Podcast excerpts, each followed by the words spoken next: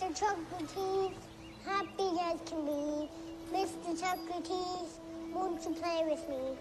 When I'm feeling lonely, lonely as can be. Oh, Mr. Chocolatese, won't you play with me?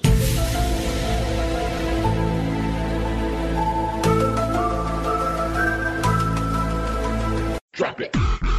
Duncan and both come correct. Let me tell you, I I hope you're recording because this is a, this is a classic.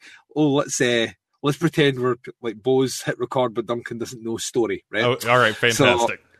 Yeah. So in the car this morning, right, driving to work, and uh, the traffic was horrendous. Now, I'm one of these incredibly lucky people that my journey to work takes me in my vehicle about 15 minutes, right? Doesn't take me long. I live very close to the motorway, jump on the motorway. My work is pretty much right off the motorway, and traffic heading towards Stirling is never busy because everyone's heading out. Everyone's going to Glasgow or Edinburgh or somewhere better than Stirling, but that's where I work. So driving through, as you do, and um, the traffic's horrendous. So I'm I'm assuming they're moving what's known in this country as an abnormal load. I don't know what they call it in America, but that's what they call it over here, where they're like a giant turbine or something's been taken up the motorway. So the police do like a kind of police um, escort along there, and traffic moves very very slow, but it's all organised and planned blah blah blah. So I'm stuck in traffic for for a considerable amount of time, very slow moving traffic, and I'm like that. Oh, it's, it's Tuesday, isn't it? Fuck, Bo will have done these morbid Mondays yesterday. I fucking, I'll watch it while I'm like barely moving in this traffic. So out with the iPhone. That's It's- it. Get on it. Oh, there's Bo there. I'll find time. Right. Yeah, Yep. Scroll scroll past the 15 minutes of nothing happening on that video. yeah. I got to figure out how Um, to edit that. But I, I like I like having the anyway. We'll talk about it later. Yeah, so scroll past the 15 minutes of nothing happening. Be very shocked and surprised that Bo's audio is working straight away.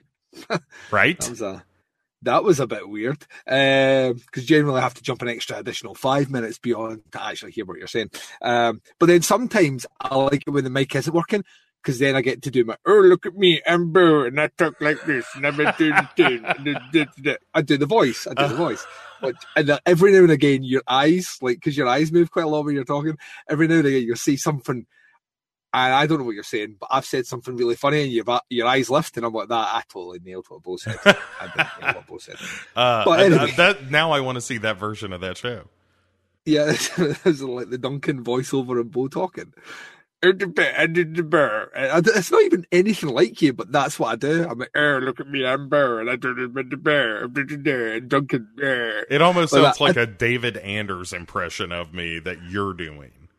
I think that's maybe where I got the impression from. I think I stole it from David Anders. Uh, but anyway, so the, the video comes on and all the rest, and um, you, you're doing a bit of talking, and it's like, oh, they're, they're doing a spinny wheel thing this week. This could be fun. Uh, so anyway, I'm in, in traffic, barely moving at all, and then you start going through all the shows, right? And um, of course, I'm hearing it recorded from the day before, so I'm not like real time. Although I've had had seen it in real time, you got the same reaction. So you're you're going through them and you're like, oh, podcast under the stairs is let's let's see something sarcastic about how many shows Duncan's dropped, um, which is about standard, right? But anyway, you go through them all and then you're like that. And this one kind of hurt me because Duncan released an episode on the ring, and I was thinking. He never called me. Never asked me, and I've got a show about like uh, Asian horror, and I'm like that. And I swear to God, if you could have seen me in my car, I was screaming at my phone. Like screaming, I was like that. I fucking mentioned your show on the fucking podcast, bro. Uh, It's like absolutely going rage, right? Very much like you were doing when you found out that show existed and I hadn't invited you on. So it was like the reverse Ransdell is what I called it. The reverse Ransdell. Uh-huh. So um I'm fucking screaming, and then you're like that. So I listened to the episode and I was like, oh no. And then you're like that. And he shout out, you know, did a big shout out to my show and told people to go and listen to it, which was really nice of him. And Duncan's got my back and I was like, oh no. Because I'd, I'd, I'd literally, I'd strung together uh, like an insane amount of expletives. And none of them were nice, Bo. Um, about how you, how dare you, and fucking, you're just like the, the full spectrum of rage that I went through, and I just imagined like people around me in traffic, like looking at me, just screaming at my phone, like scr- like face red, veins popping in the top of my head, and, and rage at this indignant American who dares who dares question my loyalty to Bo Ransdell. How fucking dare he? And his fucking like hand waving at the phone and everything. And then it was like just instant, like, oh no. Yeah, Bo listen to the episode. Oh, Yeah. no. Yeah. So I had the reverse Ransdell. Uh, Except which the Scottish version, which involves more swearing and anger. Yeah, you can actually uh, break a pelvis if you do the reverse Ransdell right. In fact, you've only done it right if Yeah. you're in, if you're in traction. Yep, I've, I have seen it as page 75 of the Karma Sutra, I believe. Um, is it a reverse Ransdell? Uh, but yeah, so there we go. That was, that was my funny story was, um, was getting the rage at you, getting the rage at me. yeah, it was. Yeah, it it was funny though because when I saw the the episode drop, because you know, for a, a little peek behind the curtain. Um, most people post their own shows, but you have some weird connection problem. So I end up Yeah. posting your own shows. And so it was like somebody making you dig your own grave as I'm putting up the art and uploading the episode. And I'm like, fuck. This is a conversation I would really like to be a part of. Um, I was supposed to, I was supposed to have like once again peeking behind the curtain. Um, I plan my my episodes out fairly well. I, I, I sometimes there can be like a, a full month planned out meticulously of having, this guest on, and you know I've got like a, a Google Sheet page where it's lists out everything that's coming out pretty much like two months in advance like all the stuff that I want to do. And if I manage to get additional content, that might make its way to like a bonus show or, or something. So I have it like really, you know, quite far planned out. And um, Andy Blockley was supposed to be on starting our like three episode run at the Maniac Cop trilogy because I'm spacing them out. And he was supposed to be on, and at the last minute he cancelled. And I had a couple of shows in the can, but they're like um, bonus episodes. So one of them's dropping this Thursday, so it'll be the day before this episode drops, where myself and Baz talk about Ravenous, aka Les Amis Femmes, Sure. eh, or whatever it's called, um, something French. Um, so I had that. So I'm like, I thought Baz is like, I can't help you. I'm going to a football match today, and I'm like, oh, that's no use. He's like, just release his on. And I'm like, no, Baz, that is Thursday's episode. Thursdays. So I was like, I need to, and I couldn't, I couldn't get anyone last minute really, but then I hadn't really tried really, and it was still early in the morning, and which is late in America, um, and I was like that. I need to do an in reverence episode, and I have one planned, and that's not the one I did. I thought, like the the beauty of the in reverence series of shows is that I talk. I talk about the movies, but I talk about my experiences watching the movie for the first time and how it shapes my love of horror. And Ring is genuinely a movie that scarred me the first time I watched it because I wasn't ready for it. Because I watched the prequel first, watched all three of them, and I watched the prequel first. And the prequel is a great story, but it's not scary. And everyone's like, "Oh yeah, this is like the Ring is terrifying. You know, it's going to terrify you." Blah blah blah blah. And I watched Ring Zero, and I'm like, "That this is not scary." Very melodramatic, very Japanese, um, very melodramatic. This is that I shoved Ring on about two in the morning, um, after like working all day, twelve hours in a video store. Shoved this movie on, and from about thirty seconds into it, I could feel the hairs in the back of my neck stand up, and that that TV bit, like I I I, I think people think I'm joking. I, I legitimately swear on my child uh, that when that TV scene happened, and as soon as it happened, I had to switch. I had to switch the telly off. I had to switch the light on in my room, and I, I can't count like many films on. Like, I can't count many films that have ever made me feel like that. Outside maybe something like REC, which terrified me. Um, yeah, I just like, and, and still to this day, it doesn't scare me now, but I still, from the moment that movie goes on, the hairs on the back of my neck go up. It's just something weird about it. There's just something slightly off about the whole thing. Um, and I would love to have you have you on to talk about it, but I- I think you've already covered it on Hero Hero, haven't you? Yeah, I have. I have. Yeah. So yeah, that would have been the perfect opportunity to, to delve in with it with a bit more gusto. Because if I'd brought you on to talk about it in reverence, you would have literally just been hearing me talk about the time I saw the movie, which you may as well just listen to the podcast. But Yeah, which I have.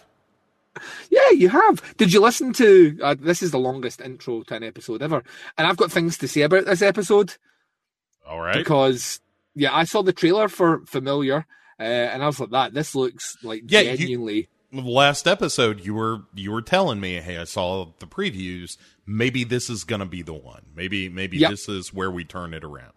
Yeah, and there are moments in this episode that I I think are great, but spoiler alert, I still don't think this is a good episode. yeah it takes Um, it takes almost eight nine minutes for this episode to get real stupid. Yeah, Uh, yeah. but but the first eight nine minutes it's like all right his message, like which they try and shoehorn in about the 15 minute mark where Mulder basically verbatim spells out what the message of the episode is. Um, I was like, yeah, this is no, no, no, no, not having Yeah. it. But anyway, uh, yeah, so like, uh, hey everyone welcome to duncan and bo come correct aka duncan and bo go to the x files that uh of course is duncan doing the introduction to this week's show yes, that would be me. I'm getting attacked by a pug right now. My fucking dog is going mental. uh i Just think keep uh, talking, Bo. Keep stalling. Stall. Uh, yeah, I will if you stop saying stall. it's interfering with us covering. Jesus. Um. Hey, first of all, everyone, th- thanks for uh for listening to the last episode, and uh, the feedback has been uh very funny uh from from that last one. I I didn't realize we like I, I can't like I record like I record late with you. It's been earlier as of late, but because we're recording three hours generally for a forty fucking two minute program, uh, we could record for like three hours. I, I go to my bed like about midnight and then I'll stay up for a little while and then you know I get up really early and all the rest. Regularly I forget everything that we've recorded, or I might remember one or two conversations. It tends to be about the first half and not about what we do in the X Files. Tends to be, oh, what did Bo watch? Right, I need to watch that movie. That that sort of thing. Or what did Bo say about? Yeah, those are the things that I remember. I very seldom remember what was said in the movie. Uh, sort of what was said about the show. And um, yeah, you sent me the thing about you're like, I, I'm I'm cracking up editing this. The the whole Fisher Stevens mum and the Terminator, and I genuinely didn't have a clue what you were on about. I'm like, what? right, Fisher yeah. what? I don't, I'm like that. Is is Bo had an accident or something?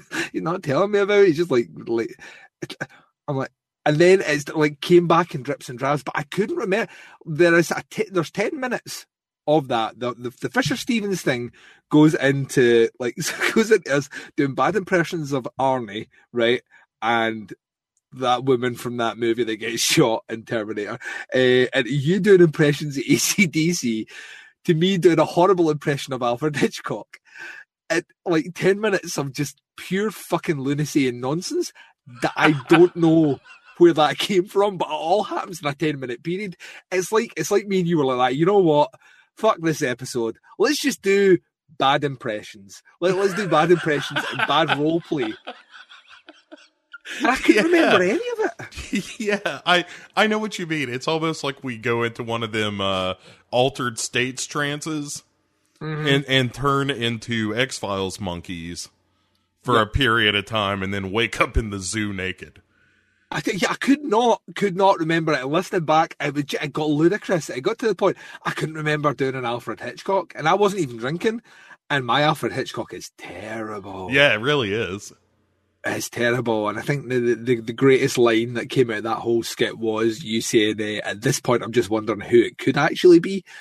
Um, and I'm like, I could tell you who it's not. Any living person on the planet.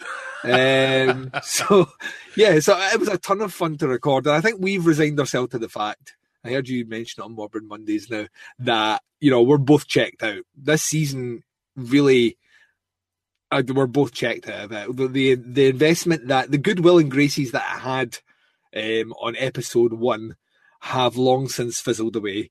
Um, like a match lit outside and left to burn to its bitter embers. That's kind of where we are now with the X Files, and I think it benefits the conversation when an episode is really shitty because then we can play around with it. When it's taking itself too seriously, we can't. And at least that's what tonight's episode kind of has going for it. Is some of it is a bit campy, um, but then they genuinely try and play it quite serious as well. So uh, yeah, the the feedback's been amazing, and hearing people like check certain things or say they've been enjoying listening to it, that makes me feel good because if we were suffering through this fucking season and no one was listening, Bo, I would be pissed off. Yeah, yeah. Uh, it's it, it, it is reassuring to know that people are listening.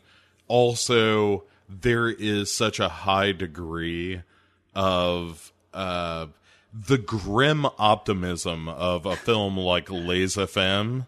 I feel is what we're experiencing here, which is everything's gone to shit around us, Duncan. Mm-hmm. But there's a race car called Westworld coming to pick us up Yeah, And oh, yo, maybe- and maybe it'll be better th- somewhere else. Yeah, we Uh, are we are two episodes after this one away from bidding adieu to the X Files, potentially forever, um, if justice is served forever, um, and and then uh, like a couple of weeks off, and then that that, that sweet sweet amb- amber nectar that is Westworld and all it promises. Um, that I just can't wait. That trailer, by the way, I've watched about five or six times. That's how you set up a trailer for a season two. And with that, I know very little that's happening here, except I want to watch it. So, well played. Yeah, I'm I'm excited enough that I signed up for the uh, beta release of the iPhone app. so you don't you don't have to treat me different, Duncan. Uh, I'm just a normal person like you who also happens to be in the beta program for the Westworld app. So you know. Thought we'd done away with this class system. Well, I'm not implying that there is one. but I'm not denying it either. When you're at the top, you don't you don't really realize who's below you. Um, I'm not so- looking down, Duncan. I'm only looking up.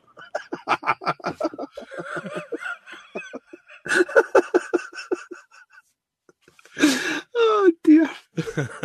So, folks, uh, because this show is rigidly formatted, uh, it's important that we get to our first segment, which will inevitably lead to our discussion of uh, the X Files season 11, episode 8, entitled Familiar. Uh, before Yeah. we do that, we like to have a perfunctory, succinct conversation about uh, what we've been watching recently, both good and bad. And Duncan, uh, what what on earth? Like last week, you had all the uh, the Fright Fest stuff. Yeah. So this week, what do you what are you bringing to the table? What you got? Uh, funnily enough, it's at least one movie that I know you have seen, um, and one that you saw, I think, a little while ago. Um, and I, I know you probably want to talk about maybe one of them, um, and I know you won't want to talk about the other one because you're going to be covering it on Devour. Um, so you probably want to give away too much. Uh, but I watched Tragedy Girls because I I've heard the hype from last year about that movie, um, and then I watched the filmmaker's previous outing, which was Patchwork, um, which I also heard a lot about because it played Fright Fest two years ago, I think, um, and it only just made its way to Amazon Prime in the UK. I want to say within the last two three months. Um, so it took a bit of time to come out, and so but I watched them in like reverse order. So Tragedy of the Girls was the first one I watched, um, mostly off the back of Andy Blockley having seen it and telling me that he really didn't like it, um, and he didn't know what all the fuss was. And I think he was more angry at the way it had been described to him as he was by the film. Basically told me that oh, people are touting this as the next Scream and you know all the rest. And I, I was like, whatever. You shouldn't listen to what people say. You should just watch the movie. Um, I watched it. I liked it quite a lot. I thought there was quite a lot in it that I I found refreshing. Um, I thought it turned a couple of horror tropes and cliches kind of on their head in a nice way, a nice kind of a, a way which felt as a viewer, you know, that's that's all unexpected. Didn't realize the movie was going to go there, and then I saw it going in certain directions and kind of kind of ran with it. It, it reminded me of uh, Romy and Michele's high school reunion. Yeah, yeah. Um, uh huh. but we're killing, and I kind of loved that because, like, uh, uh, FYI, guilty pleasure of that movie. Um, and yeah, There- I thought it was, I thought it was a lot of fun. I thought the dialogue was witty. I thought the casting was perfect. Uh, that girl from uh, Deadpool is genuinely a really good actress. She's um, very good in it. Yeah. Yeah, she's excellent in it. So, um, and I liked the way that the story kind of unfolded. It, it, it made me, it made me smile. It made me smile in a way where I, I would put it in the same sort of genre category as that Ryan Reynolds film Voices. Kind of reminded me of that. You know, it's it's kind of very a very vibrant looking movie, very kind of bright, um, and it takes a couple of turns which are very very dark. Um, but yeah, I had, a ball with it, and it finished, and I was like, yeah, that was a great movie. I don't, I don't quite understand why everyone was raving about it to the extent they were. However, that being said, it's a movie that stood out to me amongst a, a you know a genre where most of the movies um, kind of morph into one another. It, it definitely is one that I will not forget. Uh, and in a good way, yeah, I was I, was thoroughly impressed with it. I thought it was a, a ton of fun to watch. Yeah, I, I, I completely agree. Uh, You're right. I don't want to go too deep into it because we are going to be talking about it on the next Devour. Um. I will say that I, I really like it the more I've thought about it, the more I like it. I, I think Mm-hmm. Yeah. it's a movie that you, you can spend some time peeling back and, and it's uh, uh, satisfying. Like that that is rewarding to do. Yeah. Uh, and and the other movie comparisons I would make are uh, some kind of wonderful. The John Hughes movie. It Yep. borrows a lot of beats from that. And uh, the other is uh, because we were just talking about it uh, with one Richard Glenn Schmidt on Hero Hero Go show, uh, a movie like Memento Mori. Um, there there are hints of that as well. It's yeah, I think I think it's great, but uh, well, I'll talk more about that on on Devour. And um, but I assume then, are you are you about to talk about Patchwork? Yeah, so that, that's the next one I want to talk about, and I thought that was fucking great. Yeah, Like really I, I, for, for a movie that's it might be better than Tragedy Girls. Let's be real for a second. Yeah, I think it is. I think realistically it is. I and the reason I think that way is I think there's a lot more going on in it. Funnily enough, like even though it has like a, a, a much smaller budget, um, and it you know it is filmed very kind of indie style. Whereas when you watch Tragedy Girls, you it, it, that that looks like a lot of money's been spent. Where it hasn't. It's just the money's went to the right place. Um, and and um, Patchwork, I found I found it quite vibrant with with kind of subtext, but the top story was just fun. It's like a really really fun movie. Uh, I love the the use of the chapters. Um, I love the twist uh, reveal Uh-huh. in it, Uh-huh. which I did not see coming a mile off. I I did Uh, not either. I thought that was very clever. Yeah. Yeah, very, very clever. And the reasons behind it being rooted in this kind of idea of how women see themselves and, you know, kind of um, enhancement, so to speak, I thought was really cool. Um, there, there's there's definitely shades of Reanimator ripping out of it. Oh, Um, for sure. Yeah, shades of Frankenstein. Um, Frankenhooker. yeah, let's- Frankenhooker let's be honest. Sure Uh huh. but it's all done in a really loving way. It doesn't feel like it's stealing anything, even though the liquid that's injected in to reanimate the bodies is luminous green. Um, it didn't feel like, oh, well, he's just ripped that off. It, it felt lovingly put in there. I thought the story was really, really well paced. And I just loved the humor. I thought the humor in the movie was great. So, yeah, I'd probably agree with you. I think Patchwork's the better movie. And I'm kind of hoping that because Tragedy Girls got so much attention, it swings people back to check out Patchwork because uh, I had heard nothing about that movie until I started chatting with the the, the two retrobates from uh, Scott and Liam versus Evil uh, podcast, and they they raved about it. Patchwork is literally they've been talking about their show for for months, um, because they knew it had come out on on Amazon, and I checked out, and I yeah, I thought it was thought was a, a great movie, and he is an interesting voice. I think you like. I, I love the the more serious auteurs doing stuff in um, the horror genre just now. Your your Mike Flanagan's um, and, and, such like. I love that idea, but you need the balance, you need the counterbalance, and people that are are willing to be kind of risky, have a kind of unique voice, but also prepared to get a bit goofy. Um, yeah, I think we need that in the genre, and I think this guy does it really, really, really well. He seems to seems to have a really good grasp on tone, uh, which is difficult like tone in horror movies is very difficult because if you go too serious, you turn some viewers off that are there for the the boobs and the gore.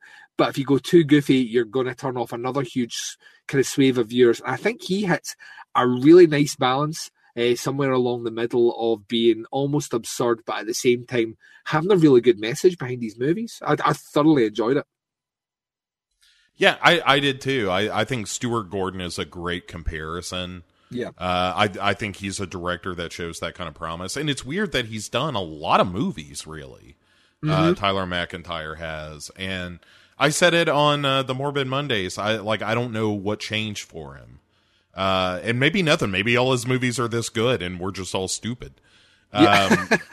Um, but but it's almost like he decided he wanted to do this sort of feminist voice in uh, in horror and and kind of examine you know i think patchwork very cleverly uh examines uh, the way that women talk to each other uh yep. the way that sometimes they're forced to compete with each other um the way that they also have a unique bond and support for for each other as mm-hmm. well uh that, there is those relationships are complicated but i i think the movie does a, a surprisingly good job of portraying that in a, a very yeah. literal way that makes the metaphor feel earned. Um, yeah, it's I, I think it's a terrific film, and uh, I hope more people check out Tyler MacIntyre's stuff. Uh, I plan to do it myself, and as I said on uh, on, on the show yesterday, he's on my radar now. Like when, yeah. when I hear there's a new Tyler MacIntyre movie, my ears are going to perk up and I'm going to I'm going to want to know what that is. So Did you mention I think cuz it's obviously for UK listeners of this podcast it's on Amazon Prime. Did you say it was on Netflix in the states? That's right. It is available yeah. on Netflix here in the good old US of A. Uh yeah, and and I like I said I just had a an absolute ball. It was a movie I started watching thinking I might end up doing something else with it in the background Mm-hmm. And within the first 10 minutes, I was in. Yeah. And I, I, it completely captured me. So, uh, anytime a movie can do that, and it really does get supremely goofy at times. The, oh, yeah. yeah the owl cat thing. Holy oh, the owl cat thing is like, I, like, you could have, I think I almost woke up my entire house laughing um, because I like what's he, he calls it Archimedes or something. Yeah, the and, fly Archimedes fly. Yeah, made me laugh out loud. Yeah. Funniest moments I've seen in a movie in a long time. So yeah, I thought that was. I, yeah, I just thought it was. I thought it was fucking brilliant. So um, I'm trying to think on the the bad side. I don't think I've seen much bad. If I'm honest, I finished the Unabomber uh, TV show on Netflix. Thoroughly recommend that. Yeah, Darren seems to be down with that as well. I may I may try to catch up with that a little bit later. Yeah, it's an easy watch. It's it's a really easy watch. But um, what what made me smile from ear to ear is a little cameo in there by a little Mark Duplass who shows up for nice. a more serious acting role, and it's it's very well. The whole show is casted well. It's full of people you'll know from from movies, like proper Hollywood movies. So um, it's very well cast. It's very well acted as well. Uh, they've, they've obviously changed certain aspects slightly to sensationalize the story, um, just a little bit more than they need to. Uh, like if you've if you've read up about the the Unabomber, there's there's a couple of things in there that are slightly different. Um, but yeah, I, th- I, yeah, thoroughly thoroughly enjoyed it. I, I thought it was um, a great watch off the back something that you can clearly tell. I mean, even the way they've named the the, the show, it's it's trading off the back of uh, Mindhunter, the Fincher show. I don't like Mhm. it's. I think it's got like Manhunter. This one's got Manhunter, the Unabomber, or something like that. It's very similar title cards and all the rest. So it's it's done a particular way to to get you like oh, if people have watched this and they're like this, let's do more FBI criminal profiling. So you know, Next it's- time it's Dog Hunter. Dog, dog hunter, dog the bounty hunter. Um, no, don't watch that. Left leg Uh, hunter. There's a killer on the loose, and he's leaving left legs in his wake. Here's here's a ten Well, episode drama following the task team assigned to stop him. It reminds me of the like I, I find weird connections back to Twin Peaks all the time. But wasn't that wasn't in the back of the trunk of uh, Doppel Cooper's car there was a, a dog leg, just a random Yeah. dog leg. Uh huh. That's right. Love that. Love that fucking show. Uh, Man, but yeah, so re- remember when we were talking about Twin Peaks? Uh no. Feels like feels like only it feels like a long time ago actually. The X Files is taking it out of me. Um but yeah, so that's I think I haven't I can't think of anything memorably bad which is at the front of my head, which I'm like that, oh, I can't wait to talk about this and trash it. Um I do want to defend myself slightly, because if you watch Morbid Mondays, every now and again aspersions are thrown about me. Um knowing Almost- fine well that I almost them until constantly. the following day. Yeah.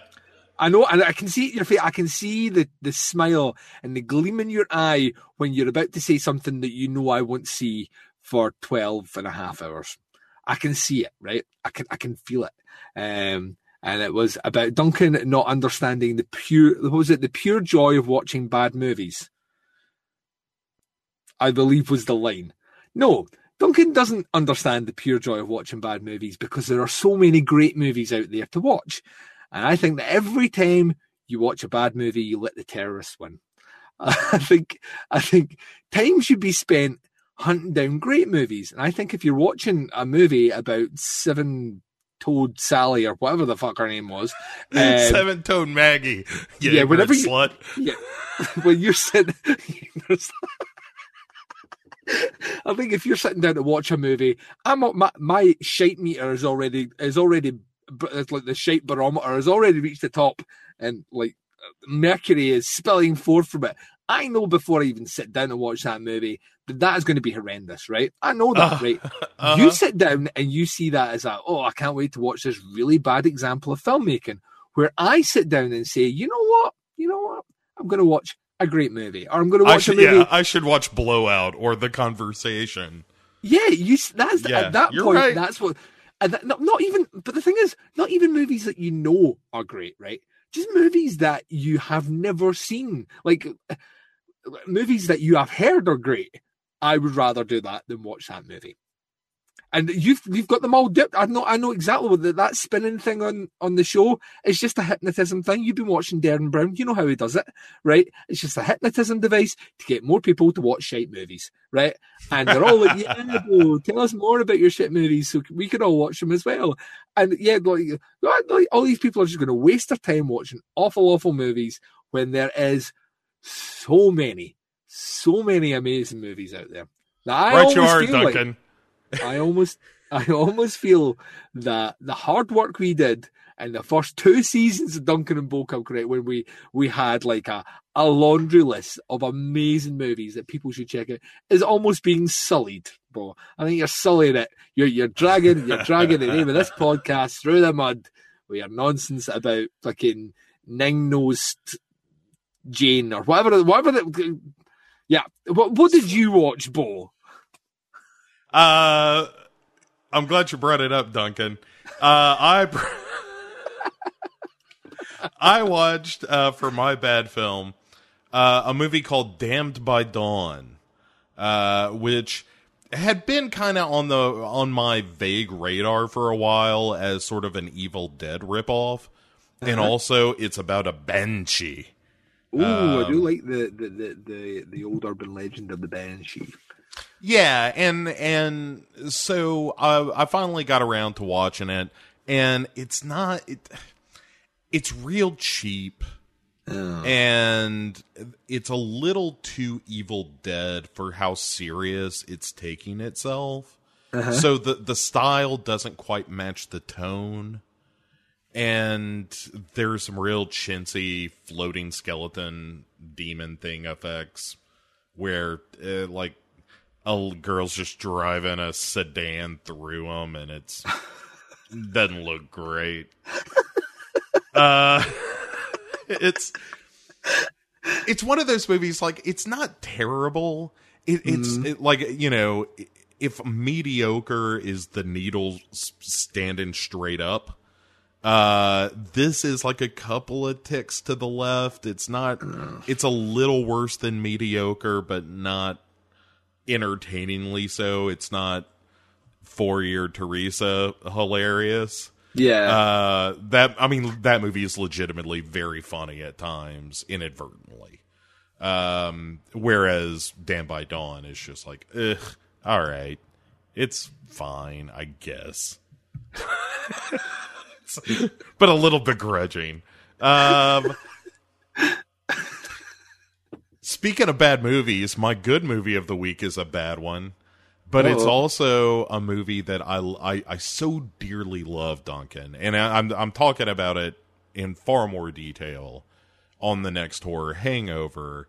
But it's Oh, the yeah. movie I, I've been immersed in, which is the film Lifeforce, the Tobe Hooper apocalypse slash Jess Franco nude vampire film yeah.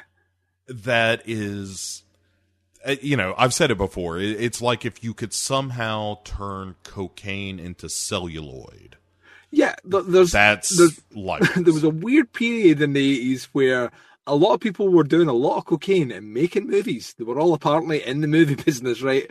And you can tell, like, Lifeforce is, is the uh, epitome of cocaine self indulgence. Um, but I, I, I can tell, I still think it's a great movie. I, I'm, I'm with you on that one. I think it's super you weird want- but it's so fun yeah, if you want to sit down and mine like the issues in the movie, you can, and the, the, they are plentiful. But I think the story holds up surprisingly well. The special effects actually have held up, considering the Blu-ray transfers are pretty good nowadays.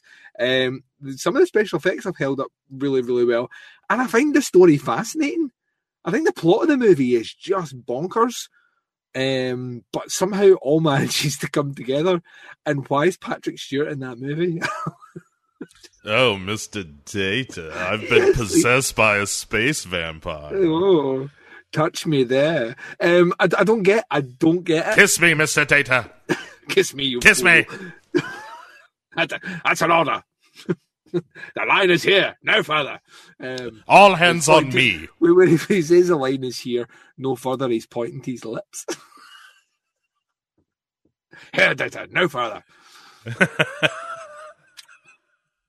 so, um, yeah it's it but it's man I, you know because i've been watching it a lot. It's one of those mm. movies that's kind of eponymous in my life now where like i'll throw it on just to have the visuals in the background when i'm doing something else. Uh, and I've, i'm listening to the director's commentary and getting into the production stories uh, which are fucking crazy. Mm-hmm. And and all that stuff. But at the end of the day just sitting down to watch the movie I encourage everyone to do it. it. It's one of those things that you're like, man, they couldn't make that movie today because there is no way they could make that movie today. Oh no, no, there's there's a, a million reasons why they can't make that movie today, but like It's- legitimately, I, it's weird. It's weird. To, like, I've said it before. I think Tobe Hooper is a fascinating director who really only has about four great movies, maybe. Yet one of those movies is the Texas Chainsaw Massacre. As it's weird. as weird. Yeah. That man made so many bad movies, like like really genuinely terrible movies. Um, but he is the same mind that gave us the Texas Chainsaw Massacre. It's, Yeah, it's, and- it's weird. There and there are flashes of that through many of his films. Like there'll mm-hmm. be even in something like Mortuary. Yeah, There are moments in that movie that are like, man, that's pretty fucking good. Yeah, I, I think that it's like when you watch, it's like when you watch like something like The Mangler, and you're just like, this is not a good. And then there is like even in that movie, there's like one or two scenes where I'm like that. That that is the brain that gave us Texas Chainsaw Massacre, and then it just disappears. I I don't know what it is. I I. It's, it's, such a strange film, like such a strange filmmaker, and like Lifeforce to me is like that's him getting that's him getting it's like when you know allegedly uh, not allegedly his name's on the fucking movie uh you know it's like the whole kind of poltergeist thing isn't it really? It's the it's the idea of you know of a director getting a lot of money who probably shouldn't get a lot of money to make a movie Right. and Life He- he- Force is yeah. the classic example of that. That, that movie cost a fucking squillion pound. Uh, like like Cannon Cannon like were at that point just throwing lots of money at him to do things uh, as one of the reasons it went belly up. Um, but you know that a director like that doesn't need huge amounts of money. And like when you think about it, like Salem's Lot did not cost fucking shitloads of money. And look at the terror that man put on the screen there. You know, Texas Chainsaw Massacre didn't cost a lot of money at all. Look at the terror the man puts. It's almost like you give him too much and he becomes far too self-indulgent. And when you rein him in, that's where he's at. He's that's where he's actually he he is a nightmare factory. You know, generating things from nothing. Um, but yeah, Lifeforce is is fucking bit. I can't wait for that episode because I've seen some special features on it before, but I haven't deep dived on it. Um, and I'd obviously heard them talk about it on the Electric Boogaloo uh, documentary, but I once again haven't deep dived in on the story behind it. And it's just it's one of those movies where you're sitting watching it, you you you start to chuckle to yourself about halfway through. You're just like, how does this movie exist? like, Yeah, it, it to give you a little tease for the show to come. mhm. At one point in production, Tobe Hooper threw a fucking tantrum because the studio wouldn't let them shave more of Matilda May's pubic hair. because they were like, "Look, man, we can't just have bare lips out there for all the world to see. You got to give us something." He was like, "God damn it, no!" God damn it, no! If I can't see the lips, the lips can't see me. Um, Right.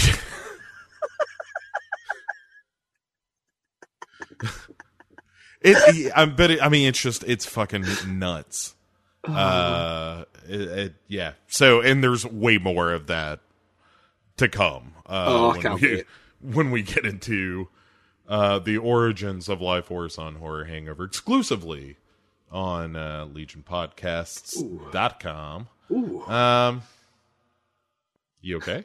Yeah, I just I, I love the way you sexily, very kind of silkily, um, snuck in that um that that bit of plug in there. Liked it, liked it a lot. Uh man, it would you believe it?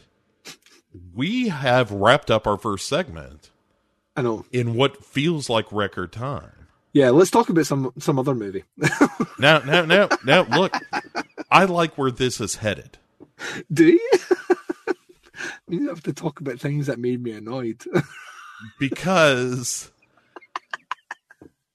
we might like maybe we we've set a pace where we hit this episode we're in and out no dicking around no no crazy impressions just a a, a nice uh a concise analysis of of an episode of a television show that isn't twice as long as the show itself Are you fucking high right now? I'm not not high, if that's what you're saying. it's never going to happen. Like the the audience demand, like demand, nay, they need tangential conversations and nonsense. That's what they come here for. They don't want serious shit. All right, God damn it, we'll be Yeah. right back.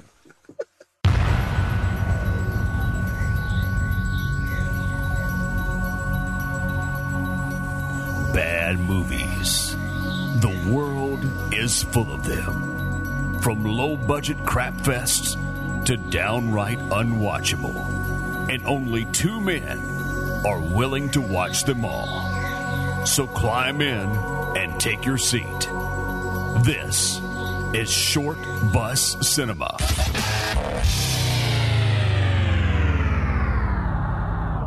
Let's do it. Hey everyone, this is Johnny Krug from Kruger Nation. And this is Rick Morgan from the Helming Power Hour. And we have decided to team up and take you where no one has gone before. We're on a quest to find the world's worst movie, and we're doing it on the bus. Driving through cult classics in every genre to find holy grail of bad movies. So if you're looking for something different and more fun than you can stand, then climb on in. Short Bus Cinema is a proud member of Legion Podcasts. That's right, yo. Short Bus Cinema. We love to watch the movies you hate. Speaking of stupid cats,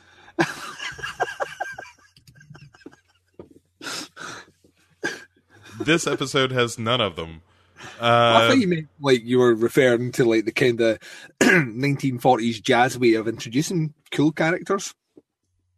oh, sure, hep cats. Yeah, uh, except you know. in this, yeah, and except in this case, real stupid ones. Yeah. Um, we're talking, of course, about season eleven of the X Files. When you hear stupid, you think X Files. Yep. Um, so this one is called Familiar, uh, which is directed by Holly Dale, who uh, this is her first and only X Files episode, but has done television directing forever and ever and ever. Uh, giant list of credits. oh, Uh, written by staff writer Benjamin Van Allen, uh, as well as Benjamin Van Allen and Brad Fulmer. And so these are guys who have been along for this X Files reboot. Mm-hmm. And yeah. that yeah means blame them. I I can't help as I watch these episodes, I can't help but think from time to time, what went wrong? Why don't I like this? Yeah, it's it's weird because like I was having a conversation with our good buddy the Witch over in Australia, um, and he said that he saw this episode and he really enjoyed it. He thought it was probably the best one of the season, and that hyped me up even more. And and then I watched it tonight and I, I realized that I am maybe being hypercritical because I've started that way where if you are if you're on a plane traveling long distance and somehow your attention gets distracted slightly and you can start hearing what you think is a creaking noise from the, the wing of the plane that maybe shouldn't be creaking and then you fixate with the cold sweats breaking out of maybe I can hear something, maybe there's something wrong with the plane. Maybe well, you know why are we still flying? Let's get that. You know, like this. Sort of, that's kind of the hypervigilance that is now set upon me with the X Files. We've started pointing out a few flaws in previous episodes, and there's a lot of that I can't shake them off. And I'm looking at everything with a fine tooth comb, and I, I am fully capable of admitting and putting my hand up that if I approached the previous ten seasons of the X Files, I'm going to find all 10 seasons riddled with episodes that have glaring flaws and problems and all the rest. And that's fine. You know, I will put my hand up and say that does not necessarily mean that I should just dismiss the issues that are in this episode because previous seasons have had, issues. I can't I can't do that. And I thought they were maybe joking when they called this one familiar. Um because like the the opening scene of this one is basically a rip-off of it and last week they tried to rip off black mirror like let's do a takey episode because everyone's loving that black mirror and then this week they're like you know that movie it was huge so let's have a small boy run we'll, we'll call him georgie even though his name's not georgie we'll call him georgie run around in a yellow raincoat and being enticed Yeah. by someone you know, Hey, I'm like, what's what's Tim Curry doing these days? Yeah. Oh, you know what I mean? I'm literally watching this going, right, this is like a clone of it. And then the creature from it, which comes from a TV show, is basically ripped from Channel Zero Candle Cove. Like, it's like, and these things have come out in the last like these things were surprise hits in the last year. You know what I mean? So I'm looking at and X Files has always been a bit derivative that way. It's always kind of borrowed from things, but I just found myself like from the start going, I, there's just something that I'm not. I'm, I'm. I should be connecting with this. I should be connecting with like the material here. For the most part, there are a couple of scenes that are really, really well done that I thought would, were excellent, and we'll get into it. But there is a point in this, very much like you told me last week. There was a point where you were just like, you wrote in your notes, "Fuck you, the X Files." Um, no, I got another one of them this week too. Yeah, I think I've got one or two where I was just like, really, is that what is this? Is this the way we are? Because we used to be a bit more clever with the way that we we portrayed social commentary uh, and and issues affecting us now, and now we don't even have that. Now it's been dumbed down uh, to such a level that the characters basically say it. Um, and you know that you don't have to stretch too far to find the meaning in these episodes. And to be honest with you, this is not the episode to put this particular uh, social construct or social criticism in. Um, and yeah, yeah, so it was a it was a real. What is this about again? Yeah, I've, and we'll get to it because I have a list of questions that I had at the end of this episode that I made a note of so that we can try to, together, come together as, a, as as a team and figure out what the fuck they were thinking. Um, my my first question, my first question, uh, comes up really really quick as well. Comes right after the the opening sequence, and that first question is, why are Mulder and Scully even here? Okay, right. All right, let's let's set this up and then get to cuz that's also a very good question and I have that in my notes as well. Um because it's a particularly head-scratching reason. Um All right, so Familiar begins on a playground with this uh with this kid who uh sees We'll call Georgie for, for Georgie and Mr. Chuckle Teeth is fucking worst name, the worst name for a fucking character, even for a kid's character ever. Mr. Chuckle Teeth. What the fuck does that even mean, Bo? it's the name of a character like if this were a TV show within a TV show, which it kind of is. Mm-hmm. Then Mick, Mr. Chuckle Teeth is, is kind of a dumb name, but the, to to put so much focus on it, you you would have hoped that they came up with something better, but they didn't. And Mr. Chuckle Teeth is what we got. And and so it's a kid who has a Mr. Chuckle Teeth doll in his hand, and he's singing the Mr. Chuckle Teeth theme song. And then he looks out into the woods, and his mother's on the phone, and she's having one of those like heated adult conversations where she's like, you know, "Th- this secret can't go on any longer. I and believe, I believe we call that a domestic, Bo. Having bit A of domestic on the disturbance? Yeah. she had a phone disturbia. I've also just realised Mr. Chuckle Teeth. You know, when I likened the the creature here to Candle Cove, um, the Channel Zero thing. What was the creature in that show made out of? Teeth. Teeth, yeah. No fucking right. originality on this fucking show. All right, all right. So here's another point. So uh, this kid sees Mr. Chuckle Teeth uh, at the tree line on the edge of this playground, leaning around a tree, all creepy. Yeah. And this kid just goes chasing off after it. That like Mr. Chuckle Teeth doesn't wa- waver anything, Nope. which is another good reminder that kids are stupid. Duncan, Kids can be like pretty stupid. Yeah. why on earth? You know, Yeah. I'm not saying that we don't try to save everyone, but if a creepy character is leaning out of the spooky woods waving towards a kid and they go, Yeah. we I don't know, my- my- my for cancer out of that one. My almost four year old watched this entire episode with me, and um, she said that Mr. Chuckle Teeth is silly, and then proceeded to give me a five minute conversation why Jason Voorhees is a good guy and not a bad guy. so You're doing a fine silly. job. yeah. Um, like you're going nowhere near a summer camp, child. Um, you, you- right. He's my friend. Oh my goodness. Yeah. I let's go diving off the pier. I think something's down there. Yeah, Uh, he's got a hockey mask on and a fucking harpoon. Um, he must be fishing. yeah. the new new blood. That's what that sequel would be called. That's exactly what that'd be called. But yeah, this kid. Uh, uh, right, do we call this one natural selection? Is that what we're basically saying? Nature will adjust the scales to get rid of the weak. Is that basically what we're saying is done here? Right, I think so, but yeah, I'm not a parent. So, uh, but but so Mr. Chuckleteeth uh, fucking uh, like grabs the kid ultimately, and then uh, we we cut the credits and we get a plain Jane. The truth is out there, Mm-hmm. which I was a little disappointed by because we've been all fancy all season, and Yeah, this but this, this just like, episode came out on whatever. a particularly important date, though. You knew that.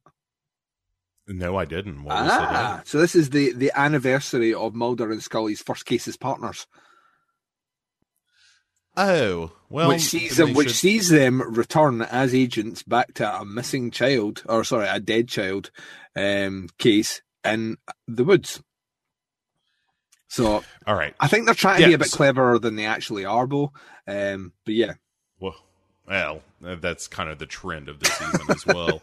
Uh, so but, it- but- it does at follow this- similar. It follows similar tropes when you think about it. It's like something's happened. Two kids. Uh, there's a cover up by the local police department. Um, heavily wooded areas, etc., etc. So yeah, I think they were trying to pay homage a little bit here, but instead they paid homage, which is a dumber version of homage. Yeah.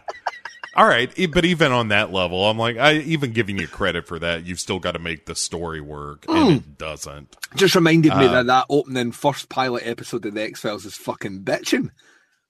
It's really good. In fact, I, I meant to mention this earlier, but I went back recently and watched the uh, the Leech Monster one Oh, uh, from like season one, I think, and you know because I had that uh, that that same sensation of I'm being too critical. Let me go back and watch one of the old episodes, and yeah, there's some dumb shit in there, but there's so much charm and and uh, tension even in in that even a goofy episode uh, episode about a leech monster. It kind of does it right. It's a fun monster story. Yeah, because I think there's a lot. I think there's like I think the the Mulder character himself is still being fully realized back then, and their relationship as partners is still being explored. You know what I mean? At this point, they just feel really long in the tooth. In fact, there's a bit here where, like, oh, we'll get to it, but Scully's like, "Well, Mulder, weren't you a criminal? Then before you worked with me, weren't you a criminal?" Uh, profiler and I'm like that. Why would you even say that? You wouldn't say that. See, if you've been partners for 25 years, you wouldn't say the line, well, before we worked together, didn't you used to? You know the answer to that. The audience Right. knows the answer to that. Why the fuck are you doing this? Except maybe reiterating something to people that have never watched this episode, uh, never watched the X Files before, out with this season. And why are you pandering to them? Should be pandering to people that have fucking spent years years of their life watching this fucking show. And why have they reversed? Why is there a reverse like, ah, Yeah, it's old? all right. All right. So I I respect the fact that the X Files kills a child first five minutes of the show. All right, I'll give Yeah. you that. Yep. Yep. Not And- the only one that's going to so- die in this episode either. Right. So uh, the cops find the body. Uh, one of the officers is the father. Yeah. Um, and now Mulder and Scully show up because I swear to God, this is the claim. Because they're like, hey, an animal did this. Yeah. Which it turns out that's right. But anyway, we'll get to that. So uh, the local police are like, yeah, the you know the kid uh, got attacked by an animal. It, it sucks, but that's what happened. And Scully is like, well, just because you said animal attack well, uh, if there truly is a killer out there, he would only be emboldened by the fact that you ruled this an animal attack. Yeah, she- which she- you've She says I Clearly read described the as an animal attack. and there was damage. There was asphyxiation and damage done to the throat, which an animal wouldn't do. So, on the basis of that, I think that a human's done this. I think we have the beginning of a serial killer because all the things that were done to the body are post. In my my opinion, I'm not doing any analysis, but I think they've all been done post, which means that you know if you ruled in this road, then you are basically emboldening a serial killer to do more things. And, you know, and the police kind of, at this point, before we get the, the real justification, which for why they say they can investigate this case, which is fucking stupid, right? Like really fucking dumb. But the police are like, uh, you know, what makes you think that? And it, and then Mulder steps in to defend her and it's like that. You know, Scully's not only an agent, she's got professional, you know, a medical background, and which makes her, you know, qualified to say these things and blah blah blah. blah. And she's doctored a damn good one too. goddamn good doctor. Um, and the police are like, oh right, really? But yeah, it's animal. Clearly, animal caused this one, and it could be, you know, coyotes. And she's like, coyotes, uh, coyotes don't attack humans. And then they mention some weird crossbreed. I never got the name of this, but it sounded made up. Um, oh, uh, a, a cow wolf, yeah, something like that. Um, coy wolf. Yeah, and then there are apparently, you know, there have been sightings of them, and maybe they're aggressive, blah blah blah. blah. Um, and then both spell out the justification because they, they asked the question I ask. The police asked this question because I'm sitting scratching my head, going, "We've had no." This file has come across our desk, and we're going to look at it. Do you want to go to Oregon? We've, we've had none of that, right? Literally, the the murder has happened, and then Mulder and Scully are there. And what's the reason for investigating? What makes this an X file, Bo? It's it is What that the it's not an X file. No, it's not. It, well, because apparently Scully has a Google alert set up for animal attacks.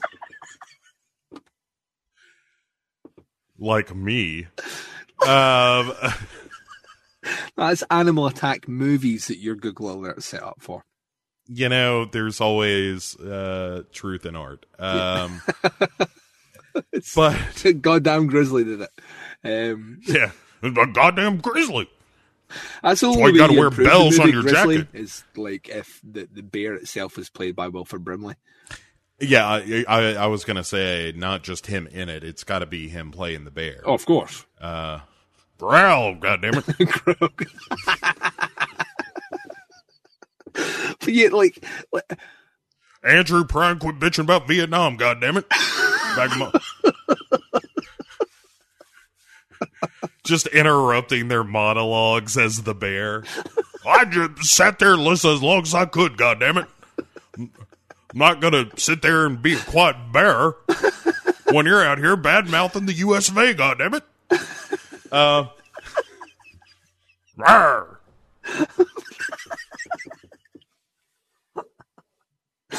Oh, but yeah, so like, uh, like you finish saying what you're going to say, and then I I will add a little bit extra. So basically, the, the like Scully It's- somehow well, has the- an alert which has flagged her to here, and is the the reason they have jurisdiction here is because the FBI has jurisdiction in the investigation of a family member of a local officer yeah, question mark yeah, that's what they say. That's the words. It's the words and and and right and one of the cops is like i never heard of that and i'm like "Yeah, me neither is that a real thing Yeah. surely not I don't like my bullshit meter was was off the charts, Bo. like I was like I, I was like that sounds made up. That sounds like Right, a, but- a lie.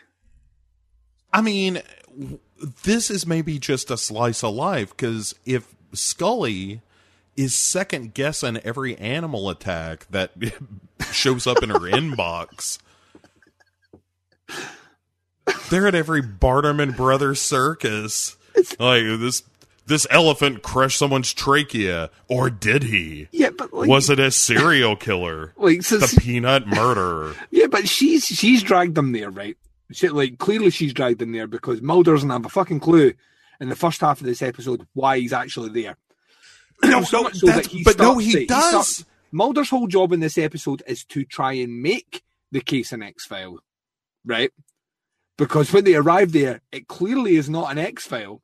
And by the middle point, Mulder's like, well, witches and shit. And then, like, yeah, that sounds like an X file, which Scully will then argue all the way through. That That's not uncommon. Scully tends to be the one that's grounded in kind of realism and science, and Mulder tends to be the one that's a bit goofy. However, like Scully's the, the whole kind of Scully's using psychopathology here to chart what she thinks might be the rise of a serial killer after the first death. So there's no pattern here, which means Yeah, the FBI there has no, no- interest here. There, there has been no string of, of sexual assaults. Nope. There's no sense of escalation. Nope. All right, here's another problem. Let, uh, let, let's just get into this. So, Why are they there for? Uh, look, n- nobody fucking knows. It, it it's a mystery because Mulder's whole thing is when he's like, "Hey, at that sign over there, 400 years ago, a witch set herself on fire Yeah. because she was being persecuted." God damn it! And and you're just like, "What? Yeah. What does this have to do with anything?" It's like, shoehorned in like a motherfucker into this episode. It's shoehorned in casually into a conversation about. I wonder if a man murdered this child. Oh, by the way, a witch burned alive over there. I'm like, what? right, right. So, all right, so that's real stupid, and that's Mulder's whole raison d'etre in this episode is like, witches, goddammit. You, you got missing kids, you got woods. That's a goddamn witch, that's a goddamn witch. Used to be aliens, but now it's a witch. right? So that's his whole vibe in this episode. Meanwhile, Scully ha- just has in her head like we this is obviously a serial killer that has not killed before or molested children before, at least not reported. Yeah, aka It's not a just- serial I gotta- not a serial killer. just in- at three.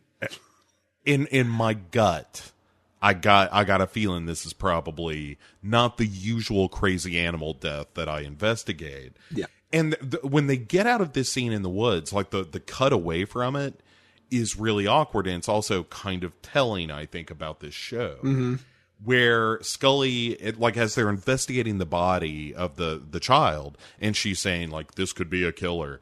Um, she's saying, you know, the worst part of it all is that they're aroused by it, Yeah. and and then uh, immediately after she says that, Mulder says, "We need to see the body." Except it's more like, "We need to see the body." Oh no. and you're like, ooh, that's that's not the way to end that scene, no, don't end that scene that way. That sounds like Mulder's Yeah. away for a chug. That's not good. right? That's and all right, but all right. So here's the problem with the the uh, this episode, which my thesis it will be entitled all of all of the arousal, none of the cum. Or, or, sting, or Sting's tantric book of sex. Right. because all right, so the whole deal is that she's like, well, you know, this killer just he can't jerk off until he's killing a kid. Mm-hmm. You know, that's that's her her the the the predator that she has described in her profile. Yeah. Meanwhile, there is no evidence of semen on the body. Nope. At the crime scene, Nope. it's just like he is the first sexually driven ser- little boy serial killer who just keeps it in his pants, man. Or brought a Kleenex. You know. One of the two. Or something. Right. It's just one of those things where you're like, it- is has there been sexual assault? Have you even checked for that? Like, what is your evidence for any of this? Yeah, and why are you, like you pointed out in this episode, why are you doing a criminal criminal profile on a potential serial killer when you're working beside a man that was described pretty much from the beginning, from the outset of the X Files, as being one of the foremost criminal profilers of his time? Why are you doing the criminal profile? And when he's saying, I think it might be an animal attack, why are you not listening to him? I don't And quite also, it's so out of, it's like once again we have another episode here where the writers are sitting down and it's like they've never seen an episode of the X Files before. Feet up, Duncan. And we've we've said it before. There's a real feet up approach. Is there a chimichangas just- anywhere near us here? right. Hey, hey, you guys want to order Chinese later? By later, I mean now, oh because I could really go through some egg rolls. I know we should be writing, but I mean, we got the Mr. Chuckleteeth song. Yeah. Make sure you get So some that's like-. That's like four pages. Want them to eat all this food on the table. Bad joke. Bad joke. Um, that's about as good as the jokes in the writing in this episode. It's like it's Scully are- are- does not feel like Scully in this episode. Mulder kind of feels like a kind of hollowed out version of Mulder. So all the conspiracy, none of the the wit and intellect.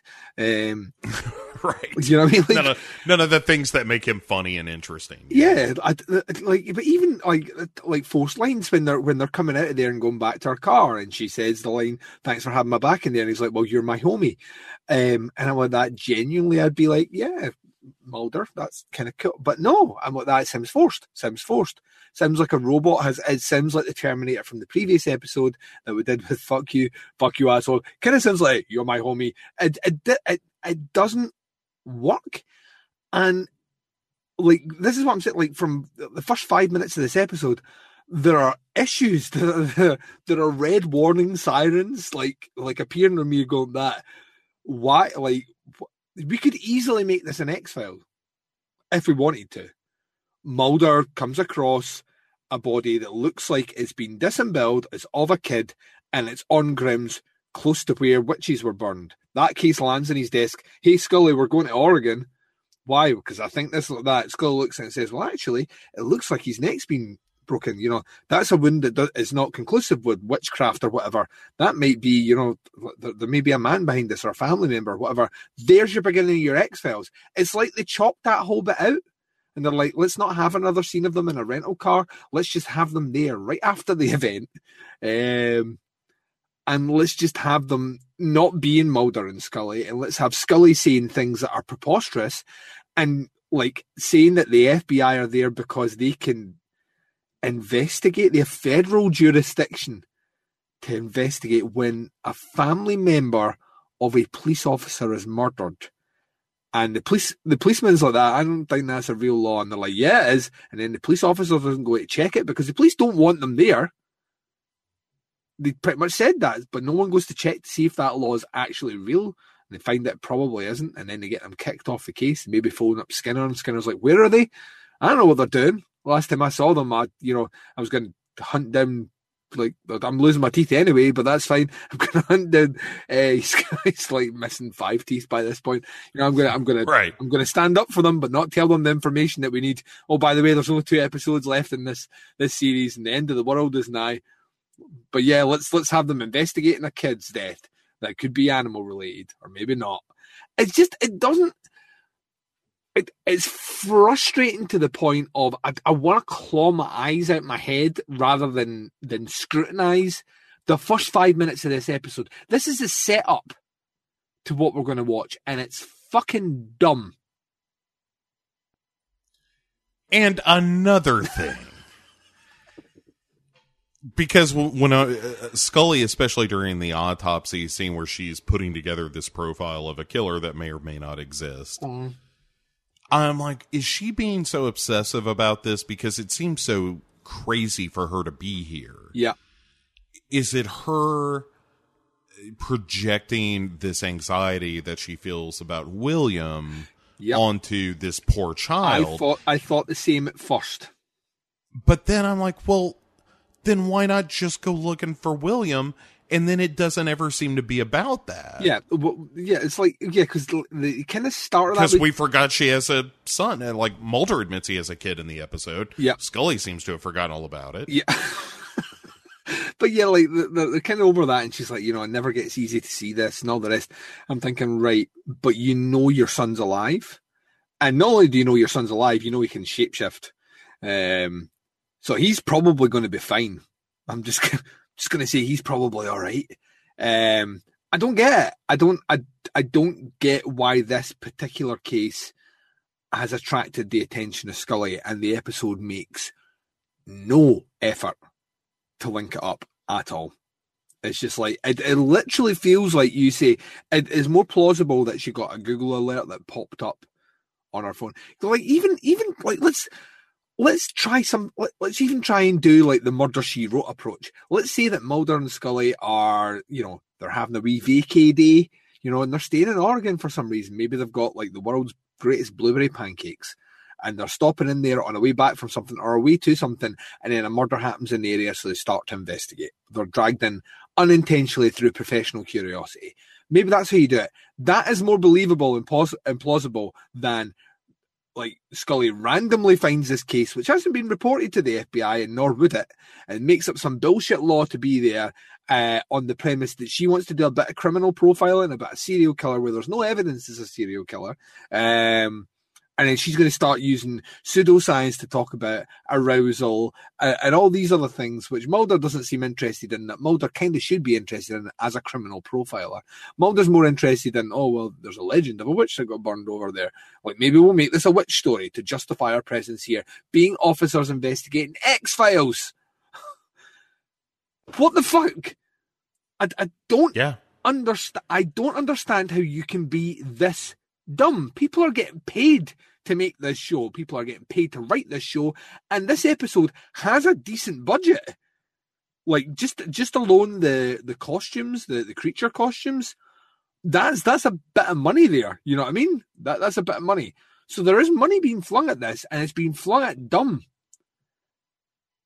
Yeah, yeah. It's I mean, it's the the problem we've been seeing all season, which is episode to episode, you don't know which version of the characters you're going to Yeah. get. Are they going to be the mopey, grim, where is William parents? Are they going to be uh, the kind of goofy throwback Scully and Mulder? Are they going to be these kind of flat characters that they usually are in these episodes? Are they going to be fucking? Because there was a whole episode where they couldn't keep their hands off each other, and now that's went kind of cold. Yeah, yeah. I mean, well, it's a different episode, Duncan. It's a different Um, episode. So Mulder Mulder finds salt on the kid's feet, which wasn't in the report, and he's like, "Salt, you say? What? hey, Witchcraft, you let mean? me." he like tastes it. Um, that's witch salt. Uh, you're goddamn right. I licked her foot. I had to know if she was a witch. I don't care Uh, about my heart disease. I need more salt. God damn it. Diabetes is about sugar, not salt. Get off my back, goddammit. That's that's how brave buy- Mulder was that he, you know, that could have been sugar. That could have killed Right. Brimley. But he just could taste it anyway. Because he's going to pass up free white I like to live on the edge. God damn it. His version of Russian roulette. is that a out shaker or is that a sugar shaker? You may be asking yourself, did I get salt packets or sugar packets in that coffee, goddammit? Tell the truth, I lost, I lost count in the confusion. You gotta ask yourself one question: Do you feel lucky, or do you punk?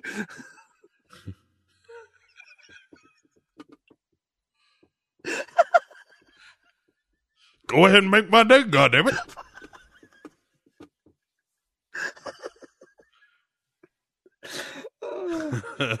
Oh. So Dirty Mulder uh, So- licks the bottom of this kid's foot. Um, doesn't like the bottom. He's, Um, uh, lifts the lifts the substance off, realizes it's salt. Instantly, like it's like that. Remember, like three minutes ago, I mentioned witchcraft. Well, guess what they use in witchcraft and ceremonies? Salt circles. So yeah, and your face, Yeah. Scully. Right. Uh, like we got two competing theories. One is a crazy serial killer that doesn't exist. Yeah. And and by the episode we learn doesn't exist. uh Yeah, she was. so so Scully's journey through the episode is having a bad idea and sticking to it until other shit just happens anyway. Yeah, yeah, like Scully.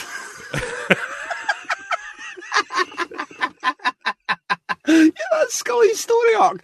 Mulder's story arc is I can literally be dragged anywhere without knowledge of what I'm doing there find something weird, connect it back to the killing, and guess what? I'm right. Right. I got I, I got my crystals guiding my path uh because of witches, apparently. I, I can smell. I can sniff them out, goddammit. I'm like a, a bloodhound for witches. I never thought of that. I never thought of that. Scully is so invested and so adamant here, and she's fucking wrong. Yeah, totally 100% wrong. All the way to the end of the episode. Oh my god. And it, it it literally takes Mulder being like, "Witches, Scully, witches." Yeah. Oh, huh.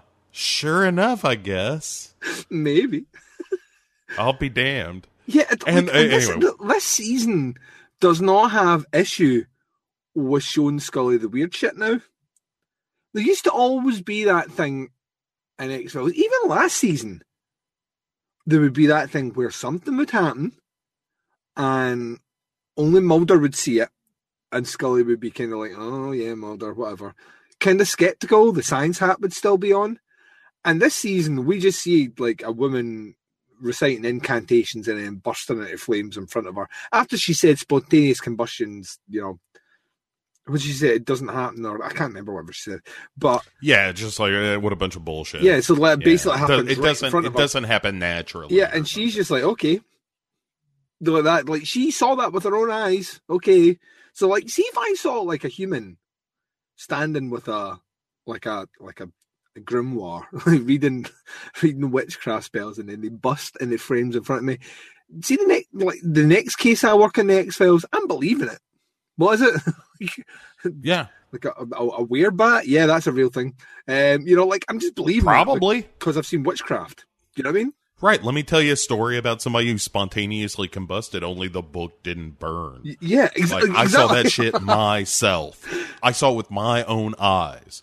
Tell me there are no witches. Mulder, witches, goddammit. It's like See? that meme that's running around just now with the guy sitting at the table saying, "Convince me otherwise." like Scully sitting at Right. the table saying, "I saw a woman cons- uh, spontaneously combust after reading from a grimoire, a book that didn't burn. Convince me otherwise." You know what I mean? It's Mm-hmm. like literally at that point she is she's all in. You know what I mean? She's betting the house. yeah. is all in there. But again, I mean, episode to episode, Duncan. yeah, next know? episode that you know she'll not be a believer again. Okay, so uh we, we start to get into the drama going on in this small town Lots of drama. where at the, at the memorial service for uh this stupid ass kid that got lured into the woods. Georgie. Uh there Georgie, there's a ratty looking preacher and for a half a second I was like, is this episode Silver Bullet? and then immediately realized it wasn't and became very sad. hmm I was like, oh, if they do Reverend Werewolf, I would be so on board for this episode. Uh, but not just a werewolf, but like if the if the Reverend did it, and there were a can drive, and that's when you saw the patch. hmm If the episode had done all of that, Yeah. I, I would have really enjoyed it. Instead, I just watched Silver Bullet. um, also, uh, Randy from the show Monk is the father of this kid. You've this is Uh, like is this the second week in a row you've mentioned Monk? Uh huh. Jesus. It is. And so every time I see him, I'm, I I just hear in my head, "It's a jungle out there," and I'm like, I've watched too much Monk. That's my problem. So Randy, uh, also it's got Ted Levine in that show, and I think that's ninety percent of why I I watch. Yeah, I any watched Ted Levine in anything. Yeah, because you know Randy, see that great big. fat She's a big, Randy. I'm a great big fat person. Randy, I used to have a well. Ran- Randy, Randy, come here. I'm sorry. Sometimes it's fun to just say Randy like Ted Levine. Pr- precious, Um, precious. Randy, get precious. Uh, almost turned into a uh, uh, Larry Flynt there for a Just second. a little bit. It was close. It was close. Yeah. I could feel you. d- Pervert is back. uh, That's a deep, deep cut. That's a devour the podcast deep cut. uh huh. It's a fucking callback. That's a callback from three years ago. Yeah, yeah. Larry Flynt is always with me in in spirit. um, I admire his pluck.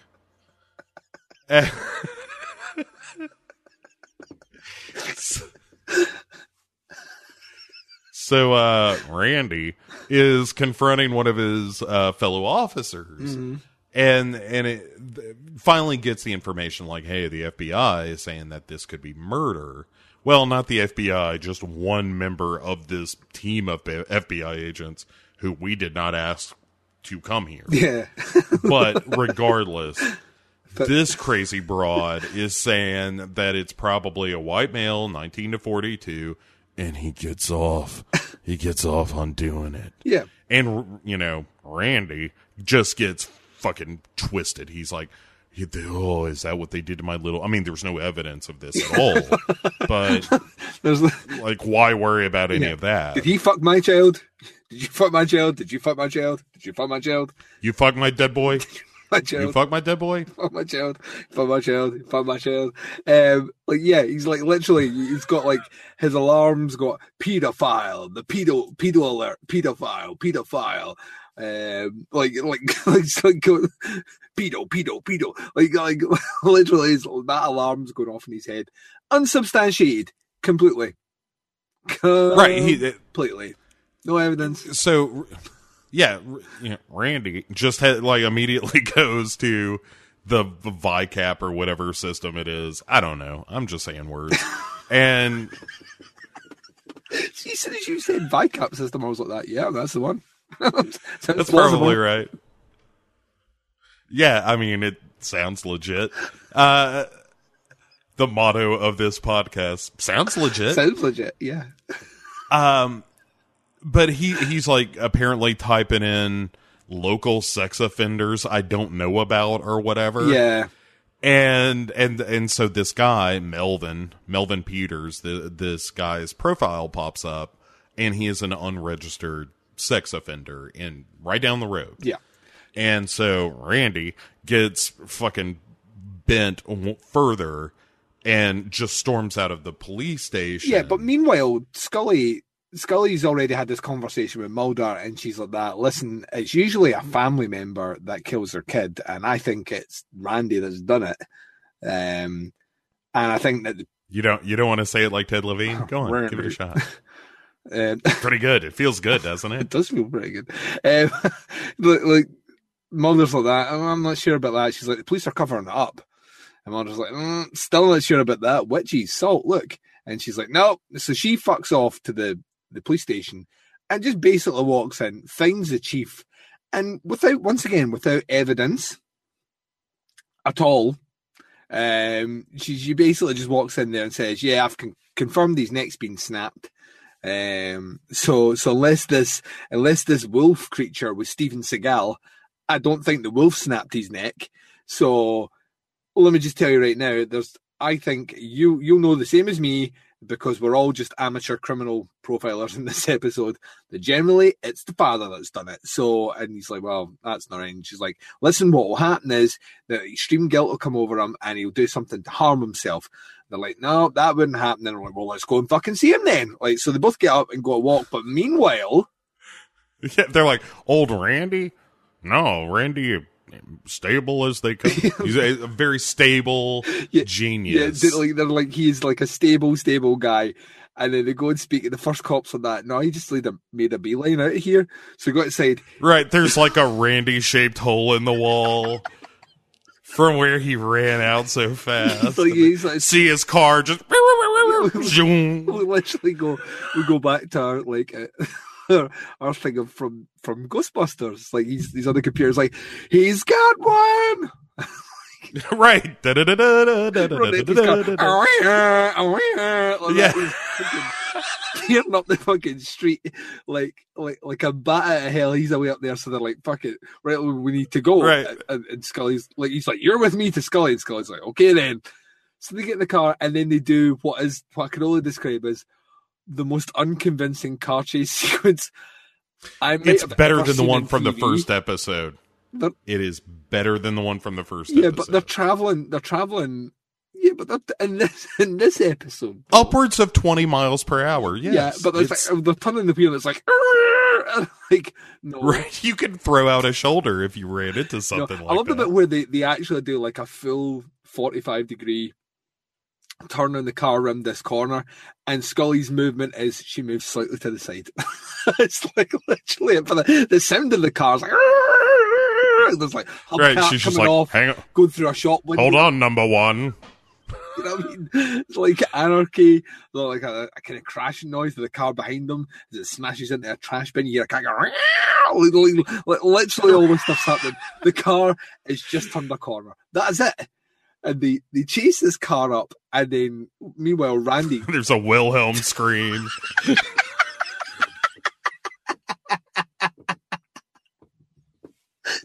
the sound guy's going nuts. He's like that. There's nothing written in here. It just says go with your gut. So I'll just fucking put any fucking thunders, thunder and lightning coming down. The sound of a creak, creaky door opening, a cackle. it looks like fucking. It turns out I had 68 layers of tracks I could lay down, and I used every goddamn one of them. every single one of them and that one. Here's here's my mom saying happy birthday.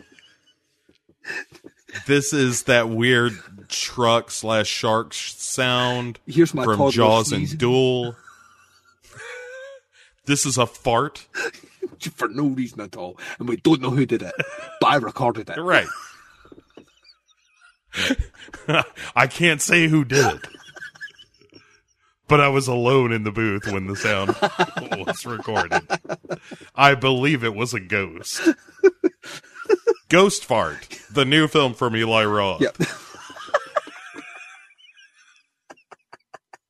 oh, It's edgy, man. It's edgy. yeah, I'll have I'll have seventy five percent more dude bro characters.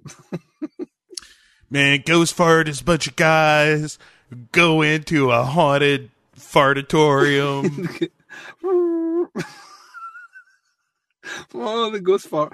Uh, but anyway, so like Randy.